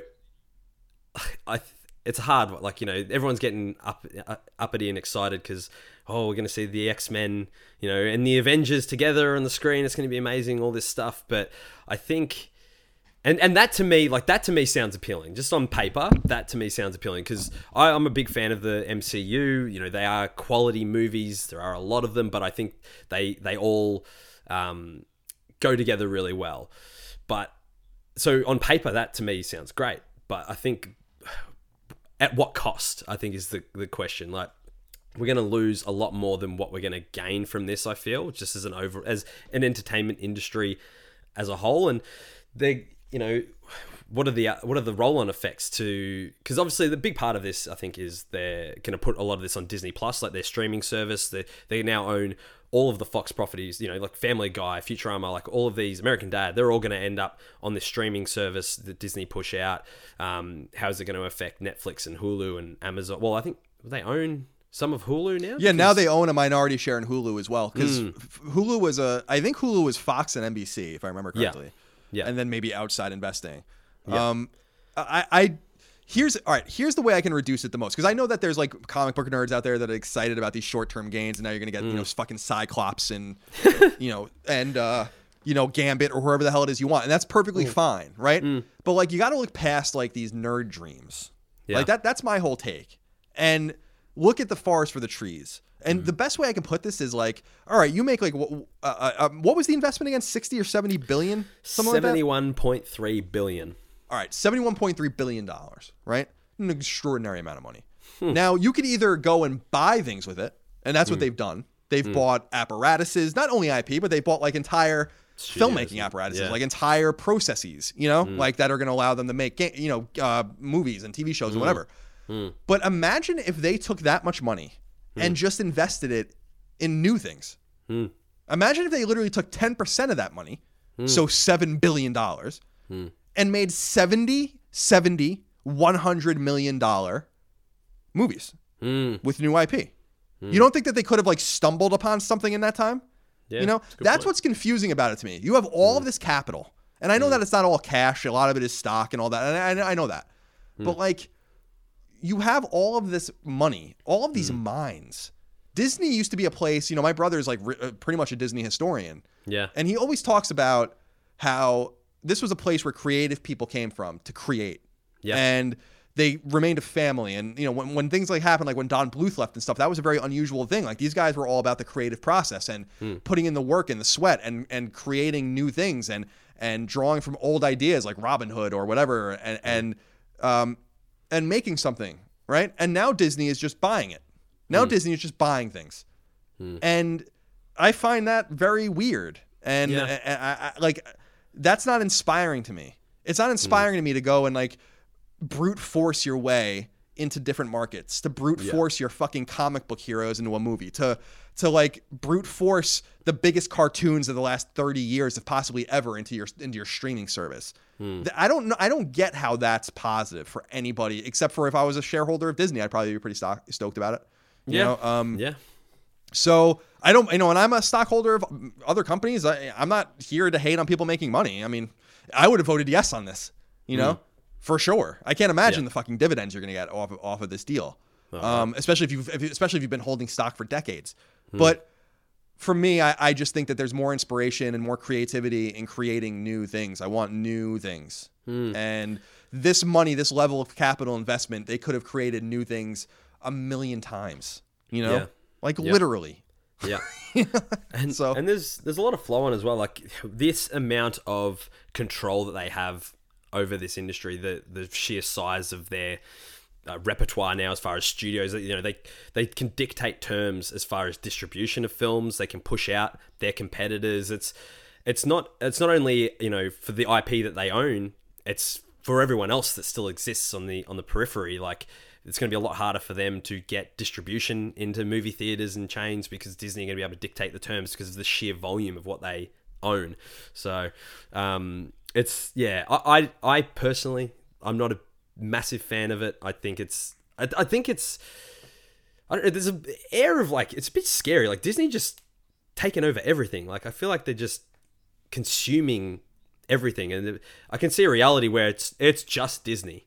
Like it's just them. Like it, I can see that down the track being the only entertainment source for us is the Mickey Mouse.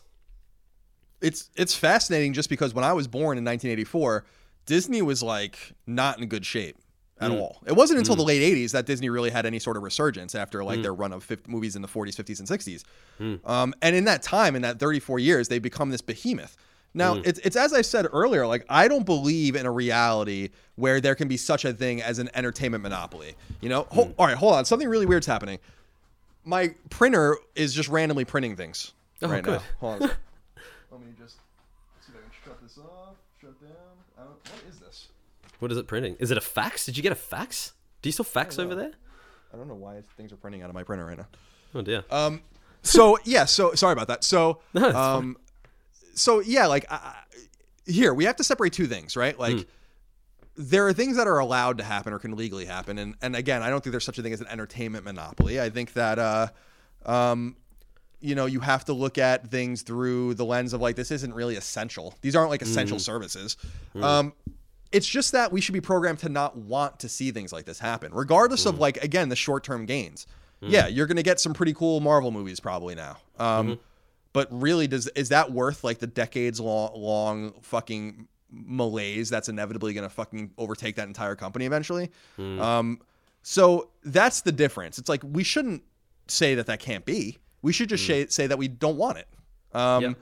And uh, unfortunately, they, they have so much power that it's going to be impossible to avoid them. So th- there's no way to make them pay for this, right? Like there's no way to say like just avoid Disney. To avoid Disney, you need to avoid ESPN.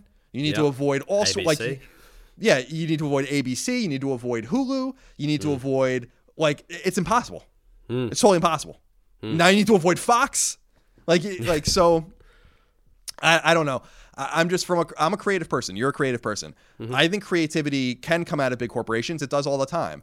Um, but I think that creativity is most usually fostered, and new things are usually fostered off the grid with very little money um, and no backing, and probably even no belief in it.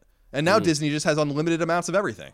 And so I can't wait to see fucking Indiana Jones 17 times, and I can't wait to see uh, the, every Star Wars TV show and cartoon. We already had to deal with that. Now we can get like 17 Marvel movies a year, and now we can have you know 5,000 theme parks, and Disney World can be you know uh, fucking five million acres in Florida. You know, like w- at, at what point does this not become cute anymore? Like why is this? That's the thing is like Disney has this cultish fan base, but why? What are you a fan of? Yeah. What, what part of it are you a fan of? Because it, it's, it's a completely, it's incomprehensible. you know, like Yeah, there's people that are like, like I'm a big Disney fan. It's like, okay, Which bit? so you like American Idol? Like, I don't know what that means. you know? yeah. Um, yeah. so yeah, I, I mean, I know that people are excited about this. People were excited, I, but I, I said the same exact thing when Disney acquired Lucas. You know, I was like, this is uh, and Marvel. I was like, this is. um I don't think you're gonna like this. You know, like, and lo and behold, people don't really like Star Wars right now. You know, and lo and No. behold, um, you know, I mean, they even d- killed some you know Star Wars movies because people were so. Yeah, they've upset. they've pulled it right back. You know, after which is a show like I I I mean I didn't like the Last Jedi, um, but I loved Solo. I thought Solo was great, and I was excited to see more of that. And then they kind of unfortunately, I think it was a it was a Solo was a mixture of things that went wrong. It was I think it was released at a terrible time, like right between Deadpool and Infinity War.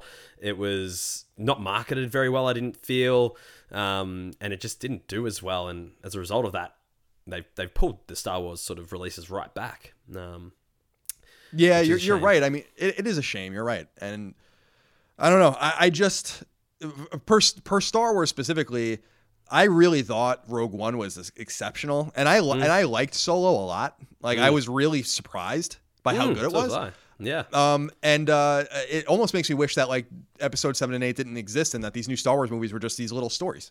Yeah. You know, Yeah. instead of like going and ruining all these characters that they they're they're in, intent on ruining now. Um, you know, they can they can tell all they fill in all these other unique and interesting stories. Um, I thought Rogue One was like the best Star Wars movie since like 1983. You know, it uh, was great. oh, it was awesome, dude. It was so awesome. Oh, I loved it. was. It was a war movie. You know, it's so cool. It was it was so cool. Yeah. Yeah. Yeah. I agree. I agree. Well, So now, now I'm talking about the the things Disney can do right. I guess. I guess I'm being a little bit of a hypocrite. Do you, do you think we get the uh, just final note on this? Do you think they re-release the original, like non-fucked, non-musical number, original Star Wars with the the same like ghosts and not the like Force ghosts or whatever you want to call them, and not Hayden Christensen at the end? Do you think they they do that? Do you think we get those? Yeah, we'll get those out of the Disney vault at some point. You know, uh, yeah, for sure. I mean, Disney's the master. First of all, Disney is like literally the master of just releasing random shit and then pretending they don't exist for 20 years and then re-releasing them again, right? So, Yeah, yeah, that's a good um, like the Disney Vault. I don't know if you guys had the same commercials, but the Disney Vault stuff was like a joke when I was a kid. Like, Yeah. b- grab, uh, you know, whatever Bambi before it goes back into the Disney Vault forever. Yeah, you know, it's yeah, like I what remember the that. Yeah, Yeah. they re-release it and then you'd never be able to get it again. Right. And so they'll do something like that with Star Wars. I, I would assume. I think the biggest move, the biggest Star Wars move that they're going to do is they're going to let George Lucas come in and direct one of the movies. That's really? that's the that's the thing I think is going to happen, and I'm I'm kind of like into that idea. Yeah, there's a You know, morbid like- side of me that wants to see that. Um, like there was a rumor that there was like talks of that happening a while ago. Mm. Um, and I don't think those rumors come out of nowhere. I don't know. Maybe it just didn't happen. Um, but it would be fun to like let like at this point. Yeah, you might I mean, well. episode eight is really no better than the prequels. had- so at, we so had- at this point, why not? You know? yeah, we had Luke Skywalker milking a space cow. It can't get much worse than that. Yeah, exactly. So, exactly. So I mean, uh, that's that's the power move that I want to see Disney make because I think that'd be fucking awesome. Yeah, it'd be good to see at this point. Yeah. Uh, very good. Uh, before we wrap up, Colin, we have a, uh, a handful of listener questions. Oh, Uh, okay. Uh, Sure. They're all pretty much directed at you because you're a interesting person and people don't care about me. So this. oh, that's not. I'm sure they do. Thank you. Uh, so our first question, and this one, I w- I'm not even going to be able to uh, contribute to. So this one's fully for you. Uh, at Carnage Wake on Twitter asks your thoughts on workforce participation 62%, underemployment, part-time involuntary 71%. Should states compete for companies declining social mobility markets that are inherently non-competitive? Ex electricity, internet, the Midwest urbanization. Those, are, those that to me was just a lot of words put together. Yeah. The, all right. So I, I I don't know about the last half of it. What he's saying in the be- in the front is work. So workforce participation is really low in the United States, which is a problem. What it, what it basically means is that 62 percent of Americans work, like a, a- adult adult Americans, um, and uh, that rate is really important because the unemployment rate is is is relevant to people looking for work versus people that find jobs, not people that Okay. can work versus people that find jobs. That that that's a different thing. Um, so that's why the unemployment numbers are always like not really reliable. Like if you have an if you have a five percent unemployment rate, uh, I don't know that that's really true because there are people that stopped looking. And this was a Yeah. this was a conversation that happened specifically after the recession. So this is a thing, um, and part time work or the so called gig economy is another thing that people have been really kind of denigrating, and I think to some degree rightfully so because it's basically creating like a I don't know how you put this like eloquently, like almost like a serf class. Um, and and I understand what that means basically, like people that are indentured, um, in some voluntary way, but mm. like in ways that really can't mobilize them socioeconomically. If you're driving an Uber car and that's all you're able to do because there are no jobs because robots are taking them and, and jobs are being shipped overseas and et cetera and mm. so on, mm. then you'll work part time uh, as an Uber driver just to get by. You're not going to be counted in workforce participation because you don't work a full time job, and you're one of this growing number of people that are working in the gig economy in a part time capacity.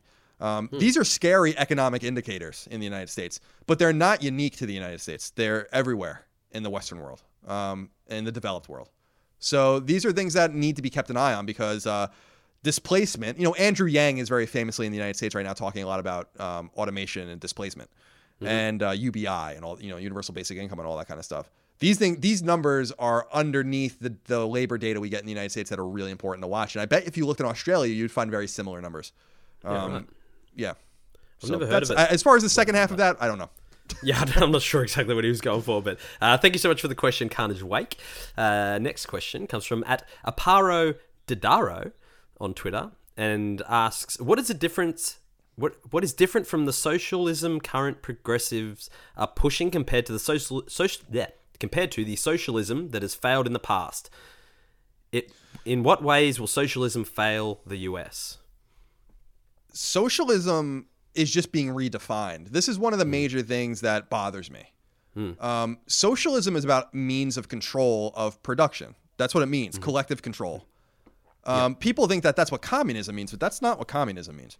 Communism is really like taking it a step further about, you know, from each according to, you know, to each according to his needs, from each according to his ability. You know, that's like base, the basic tenet of, you know, kind of the utopian communist state. But socialism is about means of, of production and the control of that means of production people say that like socialism works all over the world in all these different places, but you're really talking about social programs, and I wouldn't disagree with that. You know, of course they work. Like uh, the the Social Security, which is from the 1930s in the United States, almost 100 years old, changed the reality of elderly Americans forever. Um, and Medicare, which is from 1965, is the same thing. Now, when you're ni- when you're 65 years old, you literally just have insurance for the rest of your life. Um, so these are not these are not socialist programs; they're collective programs, and we need to like talk about those in in different ways. And I'm not necessarily opposed to them. I don't think that I would have been for either of the programs when they passed, but they exist and people rely on them, and you just can't get rid of them. Um, socialism, though, is interesting in the sense that when socialism is conflated with democratic socialism or so-called democratic socialism in a more equitable economy, people like Bernie Sanders often refer to Scandinavian countries and European countries, Denmark, for instance. And then what you see, and it's never really reported, is that like Denmark, pol- you know, Danish pol- uh, uh, politicians, for instance, come back and say like, "Hey, dude, like, we don't want to be involved in like the way you're talking about what we do over here. You Yeah. know, like we're capitalists." Yeah. And it's really interesting to see that pull and push and pull. A lot of Americans are being lied to about what this all means. Um, and collectivism, I I resist general collectivism just from a core tenet. And and socialism as it's being described now in contemporary terms is something that I am completely against. Um, I'm I'm against high taxes. Uh, I'm against the nanny state. I'm against free things from the government, with rare exception. If what the government says, if the, if the processes that the government goes through is to say, hey, when you become 65 years old, you get a little bit of a, uh, some money from the government every month and you get health insurance. Okay, fine. You know? But like saying like you get free college, lowering the age of Medicare so that everyone gets Medicare. Um, Things like the Green New Deal, $93 trillion in new spending, right? yeah. Um, yeah. It's just not viable. Even even if you take and half that number, hmm. let's say it's 40 million or 40 hmm. trillion rather, that's fo- uh, 10 times more than the government spends a year, Yeah. right? Like, um, it's it's money that like doesn't even exist basically. Hmm. So that's the concern I have with this modern strand of so-called socialism is that it really just means like punitive taxation for the rich and for the wealthy so that everyone gets whatever they want. I mean, that's the way it's basically spoken about. Oh, you want to go to college? Okay. Great. I had to pay my college loans. You can go to college though for free, and I'll pay for that too.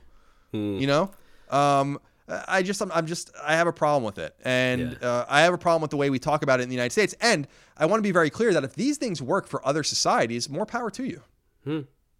This is America, and like we have a different way of doing things here. Um, we are a fundamentally capitalist, rugged, bootstrap society, and I'm gonna fight these things. Maybe I'll lose the fight. It's not gonna be a physical fight. I'll fight you with the ballot box. Um, if this vision of the United States wins out, I, I mean, I, we'll see what happens at that point. I can't imagine that it's going to, you know. Um, Yeah. But I don't think it would be good for the United States for this vision to win out, and so I'm willing uh, to fight it tooth and nail in any way I can. Like absolutely. And and by the way, there's there's um, parts of this where we can have compromise. I think the the conversation around UBI is fascinating, not because I necessarily agree with it, but because at least it's dealing with a practical problem in somewhat of a practical way. You know. Um, I have problems with its inflationary cycle. I think introducing you know, that much money into and liquid money into the economy is obviously going to raise prices for everything. Um, It's a it's it's, it's going to be punitive to the middle class. It'll be punitive if you have a 401k, if you have investments. It's obviously going to be punitive if you're wealthy. Um, So I have major problems, but at least people are having serious conversations, and um, so I'm always open to it. And I'm actually open to me- uh, to um, to socialized medicine. I just want someone to like produce the numbers that make it work. That's all. Yeah, yeah. You know? I've always found like socialism, so- socialism, and, and these a lot of these ideas around you know free this, free that to be almost like fantasy like, like pie in the sky, uh, perfect world type ideas. But how does it actually happen? Like I've never. I've never really got. I'm like, how do you make all of that? Yeah, it all sounds great. Yeah, free this, free that. Like, yeah, of course. Who wouldn't want everything for free? But how are you actually going to make it work? I've always found that to be the interesting sort of counterpoint to that. Uh, you know, I just don't understand what people like. How much do you want out of the rich? Mm. That's my only question, right? There's a fundamental misunderstanding amongst many people about how taxes even fundamentally work, about hmm. why people pay the taxes that they do. Hmm. Um, people are like, "Oh, company X didn't pay any taxes this year," and it's like, "Yeah, you fucking genius. Company X didn't make a profit. Hmm. You don't pay taxes on revenue. You pay taxes on profits. Hmm. You know, companies pass through their taxation to their employees. That's why you pay taxes. They pay taxes on the money that they profited, not the hmm. money spent in the pursuit of profit. People don't even understand what they're talking about. And then they want to talk about how taxes should be and structuring taxes like they understand any of it. You know, between you know, I do decently well for myself, and I'm really proud of what I've built. Um, and you know, I have investments, and you know, I sold my company, my old company, and uh, all of this. Uh, But between my business and my personal stuff and stuff, I, I pay taxes. How much more do you want from me? Oof, You know, like Jesus. how much more money do you want? Hmm. You know, like that's the thing that I'm confused about. And so, you know, my business is being hammered in, in, in taxes Hmm. by, especially by the state of California. How much more money do you want from me? Hmm. You know, like found it so I- bizarre. yeah, the whole the whole system, especially here in Australia, it's it's I feel like it's broken and it's backwards. Like we we don't incentivize people to work hard; we penalize them, um, in a lot of different ways. For instance, child like oh, child use childcare as an example. We we have a um, a young son. I have a young son. He's three years old. He's in childcare, which is ridiculously expensive. We pay thousands of dollars a year for it to put him in four days a week. My partner works four days a week we have him in childcare four days a week and she has Fridays off and spends it with him. She can't actually, because of the way it works with like rebates and getting money back from the government, this, that, and the other.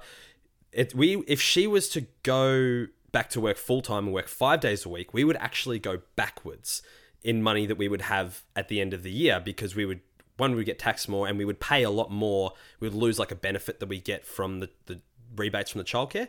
So we actually go backwards. So there's no incentive for her to work an extra day, work more, put more into the economy. We're actually penalized for doing that. Um, another example I always talk about: a friend of mine is a um, a financial advisor, and he worked. He used to work in a firm with a heap of financial advisors, and at certain points in the year, his colleagues would just stop working because they knew if they earned another cent, they're gonna they're actually gonna go backwards in in revenue because of the tax that they they'll pay. It's there's the incentive to work hard and, and earn more money just doesn't exist. You actually we actually penalize people for doing that. I've always found that so fascinating and just backwards in the way that it works. Well, it's fascinating in the sense that like we give credence to people that just don't know what they're talking about, right? Like Mm. uh, Alexandria Ocasio Cortez, I know is like a big rock star. She has no fucking idea what she's talking about. None, Hmm. none, no idea about how money works, about how taxes work. And hey, I didn't understand what I understand now until I really had to understand it. Hmm. But the question I the question I continue to ask is in a society, and I can't speak for Australian society, but in a society like America, where the richest one percent are already paying more than eighty percent of tax revenue, you know, where the bottom fifty percent of people in the United States or so actually are net receivers of tax money, they actually get more than they pay in. What more do you want? Yeah. Like I, I just I'm just confused. Like, okay, raise taxes on the rich a few more percent. I, I don't think you understand. It's to your point. Like people will st- like there are people in positions of of um of income right now of productivity that will stop working. Hmm. You know, if you if you if you because they don't really need to work anymore.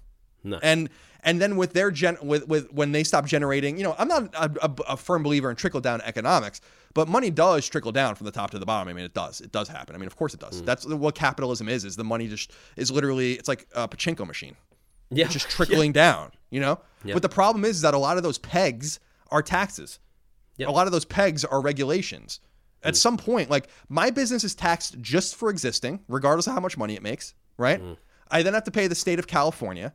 I'm a pass through corporation, so the federal government needs to be paid. Then uh, I, I take dividends or whatever. I have to be taxed on that. I obviously have to 1099 my employees. Then when I get the cash in my pocket, if I go buy something in Santa Monica, it's 10% sales tax. You know?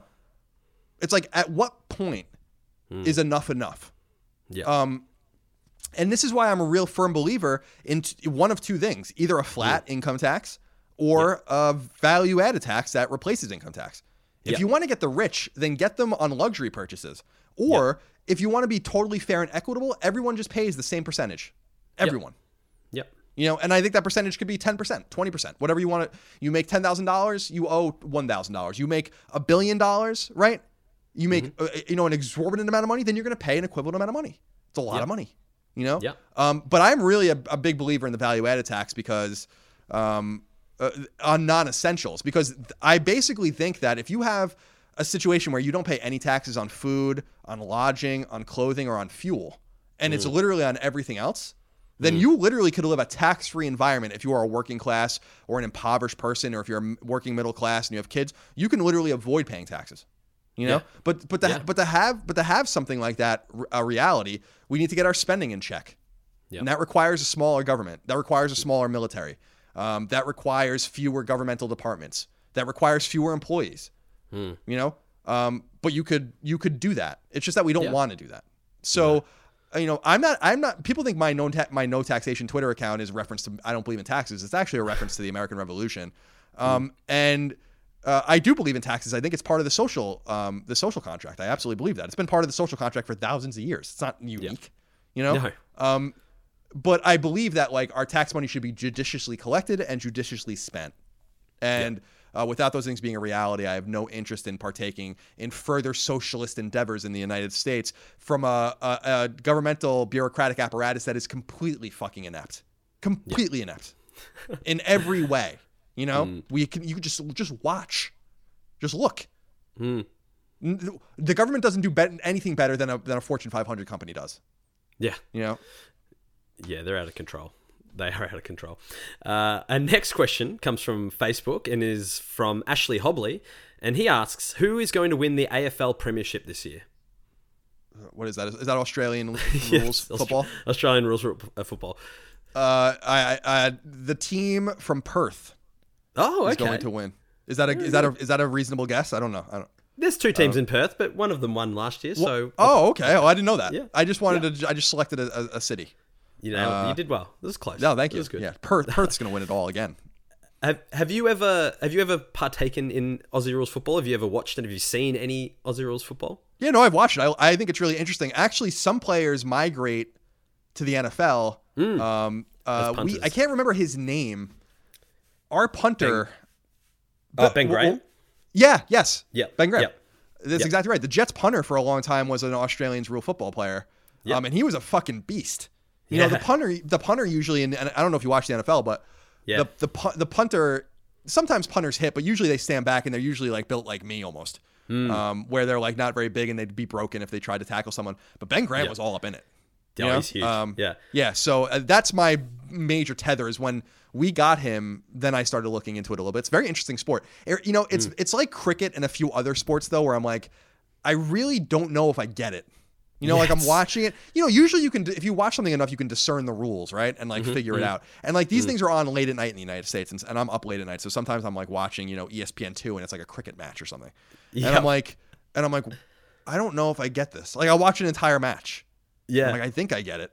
Like I didn't really even get tennis scoring until I was like an adult. So it's gonna. I'm a little bit slow with some of this shit. It's gonna take a little bit of time. But uh, but it, uh, you know, I love that different parts of the world have their own sports. You know, I think that's Yeah. really cool. Yeah, Au- Aussie rules is probably the most over officiated sport on the planet. Um, but I love like it's my favorite sport. It's my sort of it's like my religion. Um, I I think it's so the way I describe it is kind of a mixture between basketball, rugby, ice hockey, and kind of NFL, um, but probably more, yeah, like ice hockey, rugby, and basketball in, in the way that sort of play, play flows and that kind of thing. Um, But once you kind of get it, I, I think I, I'm biased, obviously, but I think it's the best sport in the world. It's exciting and athletic and hard, and um, yeah, it's a it's a. If you're ever in Australia, I'll, I'll take you to a game. It's a Oh, I love that.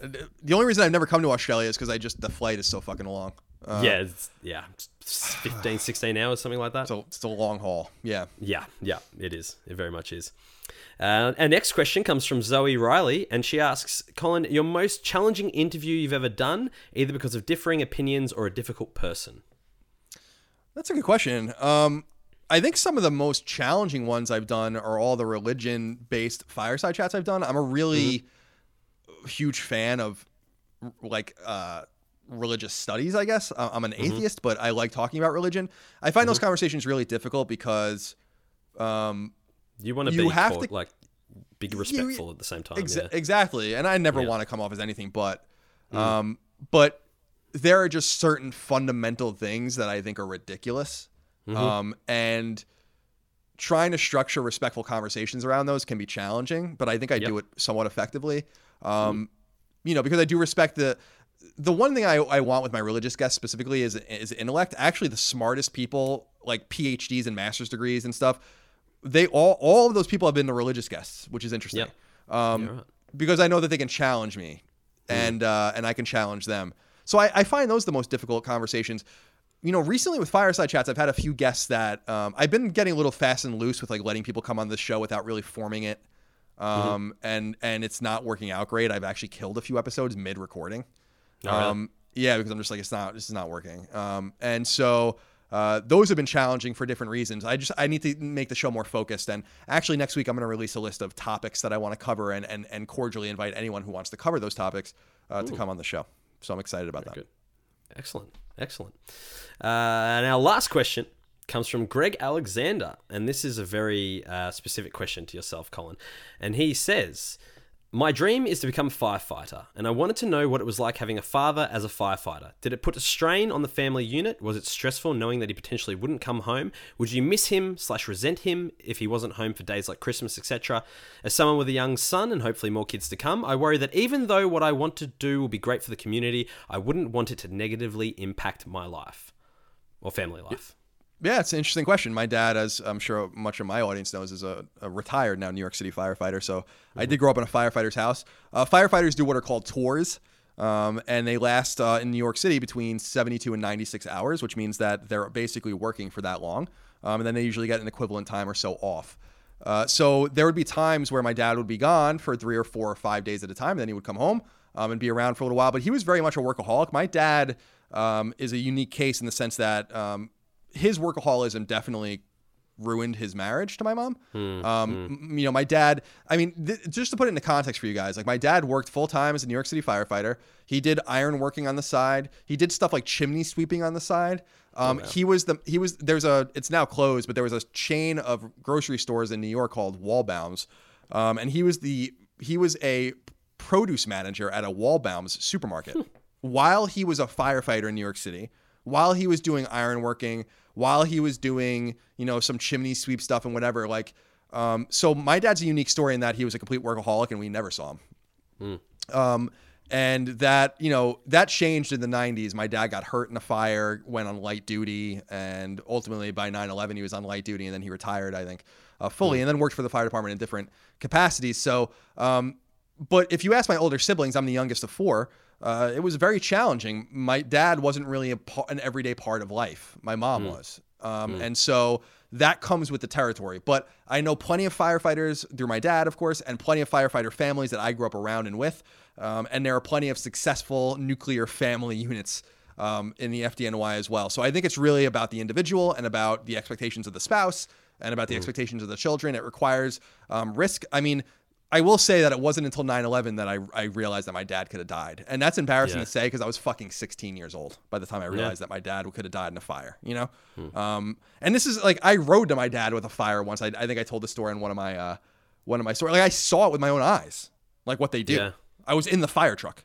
And, uh, um, and I still never made the because my dad was like a superhero to me. So Yeah, I was like, my dad is in.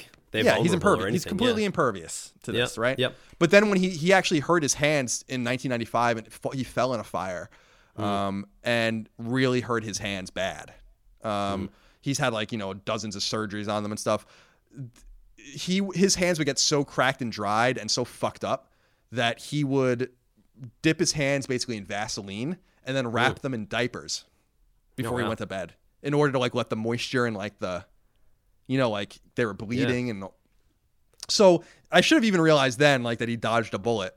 But what's ironic, th- and this is not ironic in a, in a positive, well, it's ironic in a positive way for me, but not my, my dad's firehouse in Brooklyn. Um, Lost a few So- guys, didn't it? they lost the everyone that was on duty that day was Yeah. dead. Um, and the reason for that is because for people that don't know New York geography, World Trade Center is in Lower Manhattan in Battery, uh, and Brooklyn is you know Lower Manhattan firehouses, Midtown Manhattan firehouses, and Brooklyn firehouses were the ones that could quickly get there. Firehouses that were in the Bronx or in Queens or Uptown, Staten Island couldn't get there quickly. So a lot of Brooklyn firehouses paid the ultimate price that day. And if my dad didn't get hurt in that fire, he would have been on full duty and he would have died. So that's so the weird thing is, is that because he was on light duty and it was on his road to retirement and all of that because of his hand inju- his hands injury, um, he's still with us today. So it's weird how uh, how the world works in that way. So you just the point of this is, is you you just never know. Um, That's why firemen should be well compensated and well respected in their communities.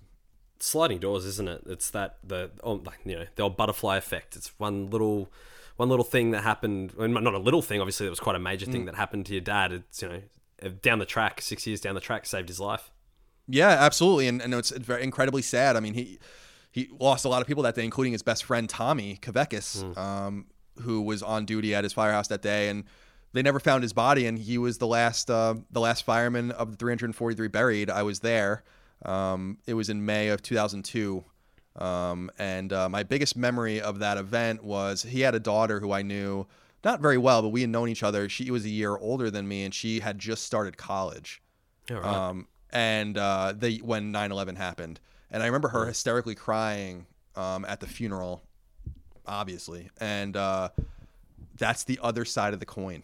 That's the other side of the valor coin. You know what I mean? That that it leaves people behind, and I couldn't help but think of myself in that moment, um, as selfish as that is, that that could have been me. Um, So you got to go in with your eyes wide open. Anything Yeah. can happen in a fire. As my dad always says, like fire. My dad knows everything about fires. He can talk about fires, specifically fires, forever. Right? Like about how they work, how they act, and how they're you know how they escalate, and what you do, and the tools you need. And man, he'll tell you over and over again these things act in wily ways, and you need to be. Um, it's like what happened recently. Um, he and I were talking about the firemen. Um, I don't know if you guys read about it in Australia, but in the California wildfires, there was this entire group of elite firefighters that were dispatched um, Yeah. from another area that got surrounded by the wildfire and all died. You know, um, and they are like the elite, like the cream of the crop. Hmm. So you ne- and they got trapped, and so you just never know. It's a very, very harrowing profession, and I didn't realize the full gravity of it until I was an adult, and I doubt your kids will either. That's Hmm. the reality of the situation. Yeah. Well, there you go, Greg. So I guess uh, just um, I don't know what what advice would you have for Greg then? Be I mean, open if that's honest with you- your family, or shield Yeah, them from it, or No, I think you got to be honest. I, I, I think it's Mm. like I think it's like being a cop. I grew up. I don't know about you, but I grew up. Well, cops are a little different in Australia. Your cops aren't armed, right? Oh, no, we are, yeah. the- oh, you are armed. Okay. And, Yeah, and and violent crime, obviously, and gun crime is a big thing in the United States. So I knew some. Mm-hmm. You know, I was friends with some kids who had cops dads, and they were pretty open about the things Mm. that they saw and the, the trials and tribulations that they went through. My dad's a little bit more of a stoic dude and a quiet guy. He's a very Yeah. religious man and all that. Um, and uh, so he didn't talk that much, but he talks a lot more as an adult now. And when we ask him Yeah. stories, that might also play into the reality of why we were just a little more ignorant of it. That might be Mm-hmm. the right play, for all I know, is to keep your kids ignorant. But if I were you, if this was my passion, if this was what I want to do, I want to be honest with my family. Certainly, your spouse is going to know. I might Yeah. not come home one day. Make sure to have everything set up. Make sure to have your life insurance and your savings accounts and your will and all that kind of stuff. This is not a normal job. You're not going to an office and pushing papers around. You you have to go in wise, eyes wide open. And I think it's right to let your kids know when it's old, when they're old enough to know this is serious. You know, um, yeah, that way you don't leave. You don't want. You know, I'll tell you what, man. I'm really Mm-hmm. lucky. You know, I used to fight with my dad a lot when I was in, in Mm. high school, and I'm really lucky that I didn't leave it with him in a way that I left it with him sometimes overnight, for instance. Yeah. And then the next day 9/11 happens and he would have died, and I left it like that with him. You gotta like be honest with people. You know, yeah, Um, yeah. yeah. that's as as, as fucking harrowing and as depressing as that sounds, I think it's I think it's important. Yeah, no, I agree hundred percent, and I can speak from experience. Uh, well, ended on a uh, on a high note, ladies and gentlemen, boys and girls. Thank you so much for joining us for another episode of It Is What It Is. This has been a product of 8bit, and you can find all of our content over at 8bit.net or search the 8bit Collective hashtag on Twitter. And please, if you can spare a dollar or two, it would mean the world to us if you could head on over to patreon.com slash we are 8bit and uh, and give a uh, give your support. You get access to the 8-bit cast uh, uh, two weeks early. If not, you can continue to enjoy all of our content for free. And you can follow us on Twitter. Colin is at no taxation. I am at cruisy underscore mate, and 8bit is at we are 8bit on all of the socials. Colin, please tell the kids listening where they can find all of your amazing content and how they can support you. Yeah, the easiest way is to just go to patreon.com slash Colin's Last Stand and you you don't have to be a supporter. Everything is free eventually, except for some of the perks that are exclusive to the uh, the patrons. But that's just the easiest way, even if you don't want to support to just see everything and you can, you know, spread out from there. The podcasts are on podcast services, etc. So um, you can check it out. And I, I really appreciate you having me on. Thank you. Oh, mate, it's been an absolute pleasure. Absolute pleasure. And remember, if you've enjoyed this show, ladies and gentlemen, head on over to iTunes, give us a subscribe, leave us a review, helps get the word out about us, and do the same for Colin's Last Stands podcasts, Fireside Chats, Knockback, and Sacred Symbols. And if you've got any questions for myself or my guest for next week, you can always email us at our email, it is what it is, at 8bit.net, or hit us up on the uh, aforementioned socials. And shout out, as always, to our wonderful sponsors, Audio Technica, for hooking the 8 Bit Collective up with all the best audio gear in the business. Make sure you head on over to www.audio technica.com.au for everything you need in the way of audio gear. Colin, it has been an absolute honour and a privilege to talk with you this evening. This is, without a doubt, the highlight of my podcasting career. So thank you so much. Oh, that's very kind of you to say. Please blowing, please, please keep blowing smoke up my ass. It's great. um, no, no, I, I uh, this has really been a lot of fun. It's been nice to talk to you, and uh, happy to come back in the future. So, uh, yeah, thank you again. I'd love that. I'd love that. Until next time, friends. It is what it is.